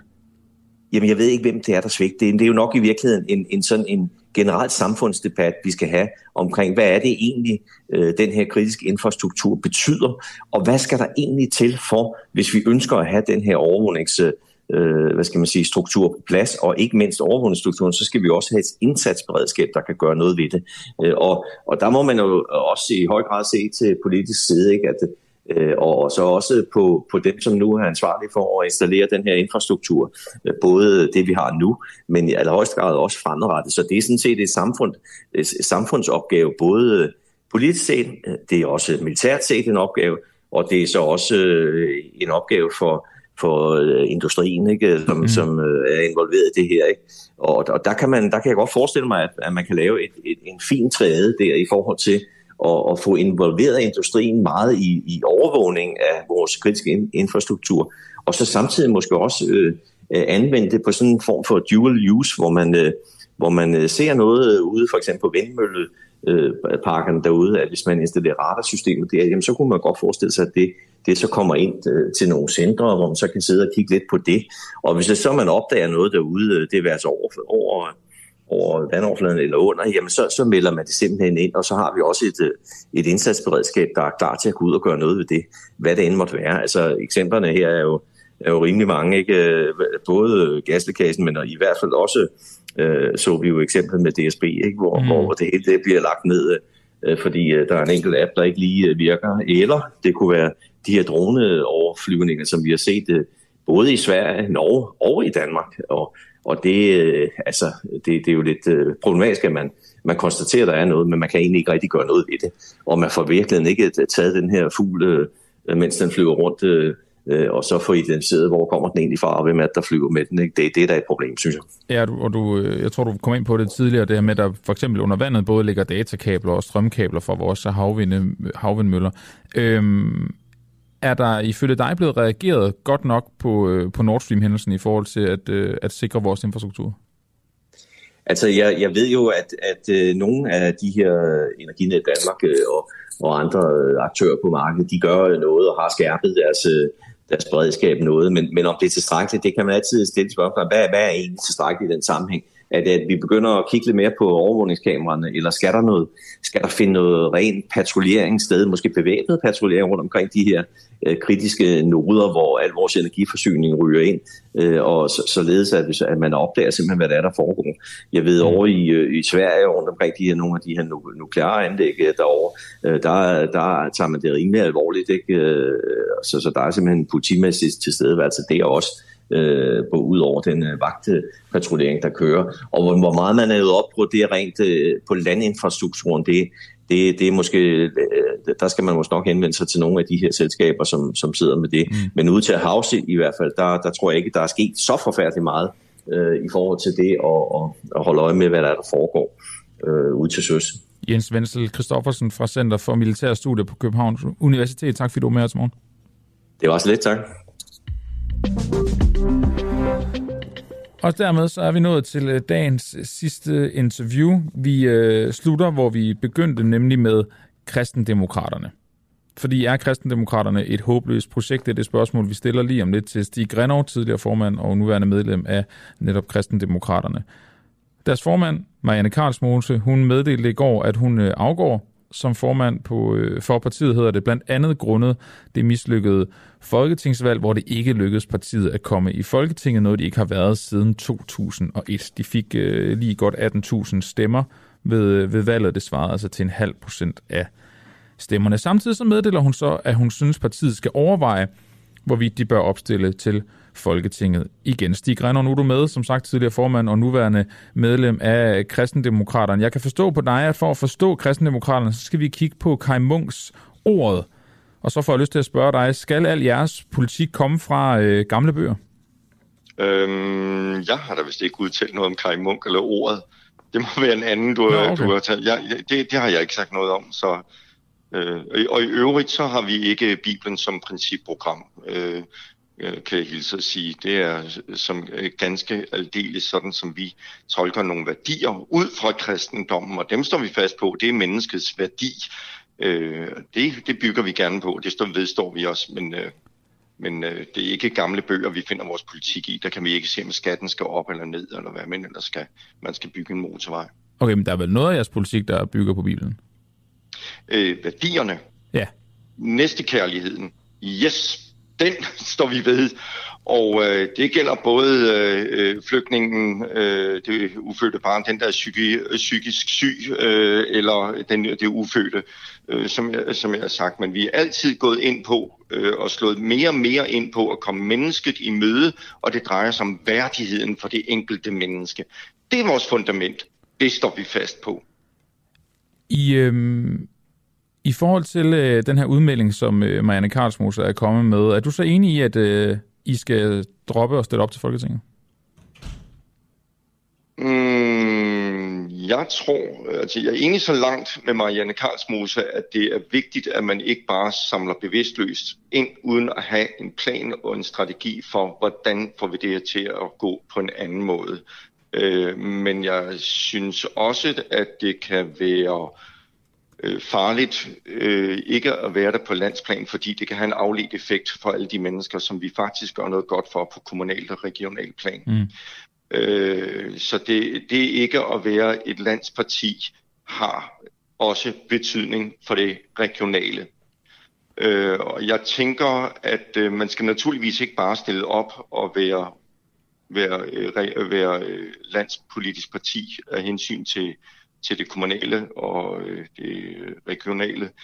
Man skal vide, hvad, hvad kan vi gøre for at komme ind. Og det er jo ikke lykkedes i mange omgange, så det er jo fuldstændig rigtigt. Vi er nødt til at tænke os rigtig godt om og se, er der en måde, hvorpå at vi kan finde en vej ind igennem til befolkningens forståelse for, hvad kristendemokrati er. Nu kan jeg jo høre på dig fra start af, du siger, at vi er fra en gammel bog. Og, og det er måske der, vi, det, det, det, det er jo måske netop meget symptomatisk for det, vi møder. Mm. Øh, så selvom vi også ved forrige valg var lige ved at komme ind, og sådan, så er det nogle gange de der sådan, fordomme, som, øh, som ligger og blokerer for, at man sætter sit øh, kryds ved liste K, kristendemokraterne. På trods af, at man har det både i Tyskland og i Sverige og i Norge. Og det er altså et Men, nu, men Stig nu, nu, nu siger du fordomme. Det har også noget at gøre med, at øh, det ikke har kunne lade sig gøre at øh, få øh, finde ud af, hvorvidt de står fast på øh, abortværdierne øh, eller på øh, rettigheder til homoseksuelle osv. osv. Det, er jo, det er jo også et, et spøgelse, der bliver ved med at dukke op. Altså nu siger du fordomme, men det bliver jo bevist gang på gang, at der er holdninger til at, øh, den frie abort i, i partiet, og der er holdninger til for eksempel, om homoseksuelle skal kunne vise i folkekirken. Altså, jeg synes, Marianne har sagt det ganske tydeligt og ekstremt klart. Og jeg faktisk, jeg, nu er jeg jo inden for partiet, og jeg bliver nødt til at sige fuldstændig ærligt hjerte, jeg mener, vi har fuldstændig styr på aborten. Ja, vi mener... Men hvordan kan du sige det, når der er en... Jeg mener, det var en lokalformand, der, der til TV2 jo kommer, øh, går ind og siger, at grunden til, at vi har arbejdsmangel øh, lige nu, hvis vi kigger på sygeplejersker og så det er fordi, at vi slår børn ihjel, ikke? Mm. Ja, det er rigtigt nok. Øh, altså, der, der er altid, i hver eneste parti er der rigtig mange mennesker. Og, og der, øh, der er mange, jeg har aldrig selv brugt det ord, øh, i, imens øh, det er, jeg har været formand, jeg kender heller ikke mine forgængere har gjort det. Men nej, nej, der er rigtig, det, det, var, det, det står bare, at du siger fordomme, Stig, jamen, og det er, det, og det, det er jo fordomme, der bliver bekræftet. Det er det også. Men de nej, bliver bekræftet. det er ikke fordomme, der... Jamen nej, det bliver ikke bekræftet. Man er nødt til at se på et partis ledelse og den vedtagende politik det kan altså ikke nytte noget, selvom man er medlem af det socialistiske folkeparti og mener et eller andet håbløst, så er det altså ledelsen, der styrer. Og det er ledelsen, der er valgt ind, og det er, ledelse, og det er partimedlemmer, der har valgt ledelsen af partiet. Vi her hedder kristen demokraterne, og, og derfor er man altså nødt til, bliver jeg nødt til at sige, at se på, hvad er den vedtagende politik. Vi vil rådgivning, oplysning, sociale okay. tiltag. Vi vil vores medmenneske. Vi vil ikke stå og fordømme, og vi har intet til fælles med Trump. Men så lad mig spørge dig i stedet for. Du, ja. du er tidligere formand. Går du ind for fri ja. abort? Øh, det kommer ind på, hvad du mener med fri, for der er intet parti, som den er nu. gang. Som den er nu, skal der være fuldstændig, der skal ikke pilles ved det. Og det handler ikke om, at det er den nødvendigheden, øh, og, og, og derfor er vi nødt til at fastholde det. Det handler om, hvis vi fik et jordskredsvalg med 70, nej, 90 mandater, det er store overskrifter, så ville vi stå i problemer til knæene for, hvad i alverden skulle vi gøre, hvis hornene voksede ud af panden på os, og vi skulle forbyde den frie abort. Hvad, hvad, hvad skulle vi gøre, hvis det var, vi fangede en kvinde, der så havde fået foretaget en abort? Skulle hun i fængsel? Skulle hun stenes? Skulle hun have en bøde? Hvad skulle der ske med manden? Skal han fæste videre? Altså, vi vil stå i et hav af problemer. Og det er derfor, vi har taget, og sagt, kon, øh, taget konsekvensen sagt, nu gør vi det, der virker. Og vi vil kæmpe for det ufødte barn, men vi vil også kæmpe for far og for mor. Og vi vil også kæmpe for samfundet og vores generelle menneskeværd. Hvordan er det, vi anskuer et menneske? Og det her, det er jo så forfærdeligt. Det er næsten som, at politik, nu snakker vi om, hvorfor kan vi ikke komme ind. Det er fordi politik er blevet til, er du for eller imod skattelettelser? Mm. Er du for imod klimaet? Er du for imod øh, fri abort? Og alle mellemregningerne, alt der, hvor man møder mennesket, hvor det gør ondt, det, det tager vi væk. Nu, øh, nu, nu sagde du, at du øh, også vil kæmpe for, for det ufødte barn, du vil også kæmpe for mor og far. Nu har vi mange forskellige familiekonstellationer ja. i Danmark. Vil du også kæmpe for far og far? Ja, selvfølgelig, fordi det er altid barnet, vi ser på. Vi kæmper egentlig, nu sagde du også med homoseksuelles rettigheder, jeg går egentlig ikke ind for homoseksuelles rettigheder, jeg går ind for menneskerettigheder. Det gælder os alle sammen. Og det er uanset om du øh, deler dyne med den ene eller den anden, hvad kommer det mig ved? Det, der er vigtigt for kristendemokraterne, det er, at vi altid ser igennem barnets øjne. Og for et barn, der har to homoseksuelle forældre, der er det virkeligheden, at det er dets primære omsorgspersoner. Og det er derfor, at vi naturligvis også, når vi for eksempel siger, at der skal være øh, gratis parrådgivning, så gælder det også for homoseksuelle. Hvorfor det? Fordi for barnet er det en ulykke, hvis de to mennesker går fra hinanden. Er, så det er, er det lige så godt for et barn at have en, to fædre, som det vil være at have en, en mor og en far, ifølge dig? Jeg mener som udgangspunkt, at et barn har behov for at kunne spejle sig og sit køn både i sit eget og det modsatte køn. Så men det er bedre, ved, der hvis sker, der er en mor og en far, eller hvad? Øh, som udgangspunkt, men vi skal ikke ind og sidde i Folketinget og bestemme, hvem Hvorfor det er. Hvorfor er det som udgangspunkt bedre? Fordi det handler om ens ens øh, identitet, og det er en grundlæggende identitet, at vi lever og vokser op som drenge og piger. Hvordan vil du så sørge for det, når vi jo har homoseksuelle forældre på i Danmark? Det kan jeg da ikke sørge for, og det er også det, jeg siger. Det skal, vi skal ikke blande os i civilsamfundet. Alt for mange politikere Men blander du dig ikke netop, hvis du sidder og siger, at et barn har bedst af en mor og en far? Nej, det var dig, der spurgte mig. Hvad mener du? Og jeg mener, at et barn som udgangspunkt har bedst af at kunne spejle sig i sit eget køn, og det modsatte køn, igennem det at have en mor og en far. Vi ved jo alle sammen, at sådan er verden jo ikke indrettet. Der sker skilsmisser, der er ulykker, og der er alt muligt andet, der er homoseksuelle Men lige, lige her til sidst, Stig hvordan, hvordan vil du kunne hjælpe, os i. men hvordan vil du så hjælpe de børn, der har to fædre, hvis du mener, at barnet har brug for, for en, hvis, en kvindelig spejling? Ja, hvis, jamen det kan jeg egentlig ikke gøre noget ved. Jeg kan håbe, og, og øh, at øh, de, øh, de homoseksuelle forældrepar, de er opmærksomme på, at sørge for, at, øh, at deres børn både får kontakt til øh, både det ene og det andet køn. Det, øh, det, det kan man håbe på, men jeg kan jo heller ikke, vi skal jo ikke ind, hverken som kristendemokrater, jeg håber bestemt ikke folketingspolitikere overhovedet har tænkt sig at begynde at blande sig i, hvordan de folk de lever, om de bor i kollektiv eller hvad de gør. Øh, med mindre der er tale om decideret omsorgsvigt, og det er jo ikke det, vi taler om, du og jeg her nu. Stig Arnold, vi har ikke mere tid tilbage i dagens program. Tak fordi du var med, tidligere formand og nuværende medlem af Kristendemokraterne. Selv tak. Hej. Dermed tak for i dag. Mit navn er Oliver Breum. Christian Henriksen hjalp mig med spørgsmål og nyheder. Christoffer Poulsen var bag regien.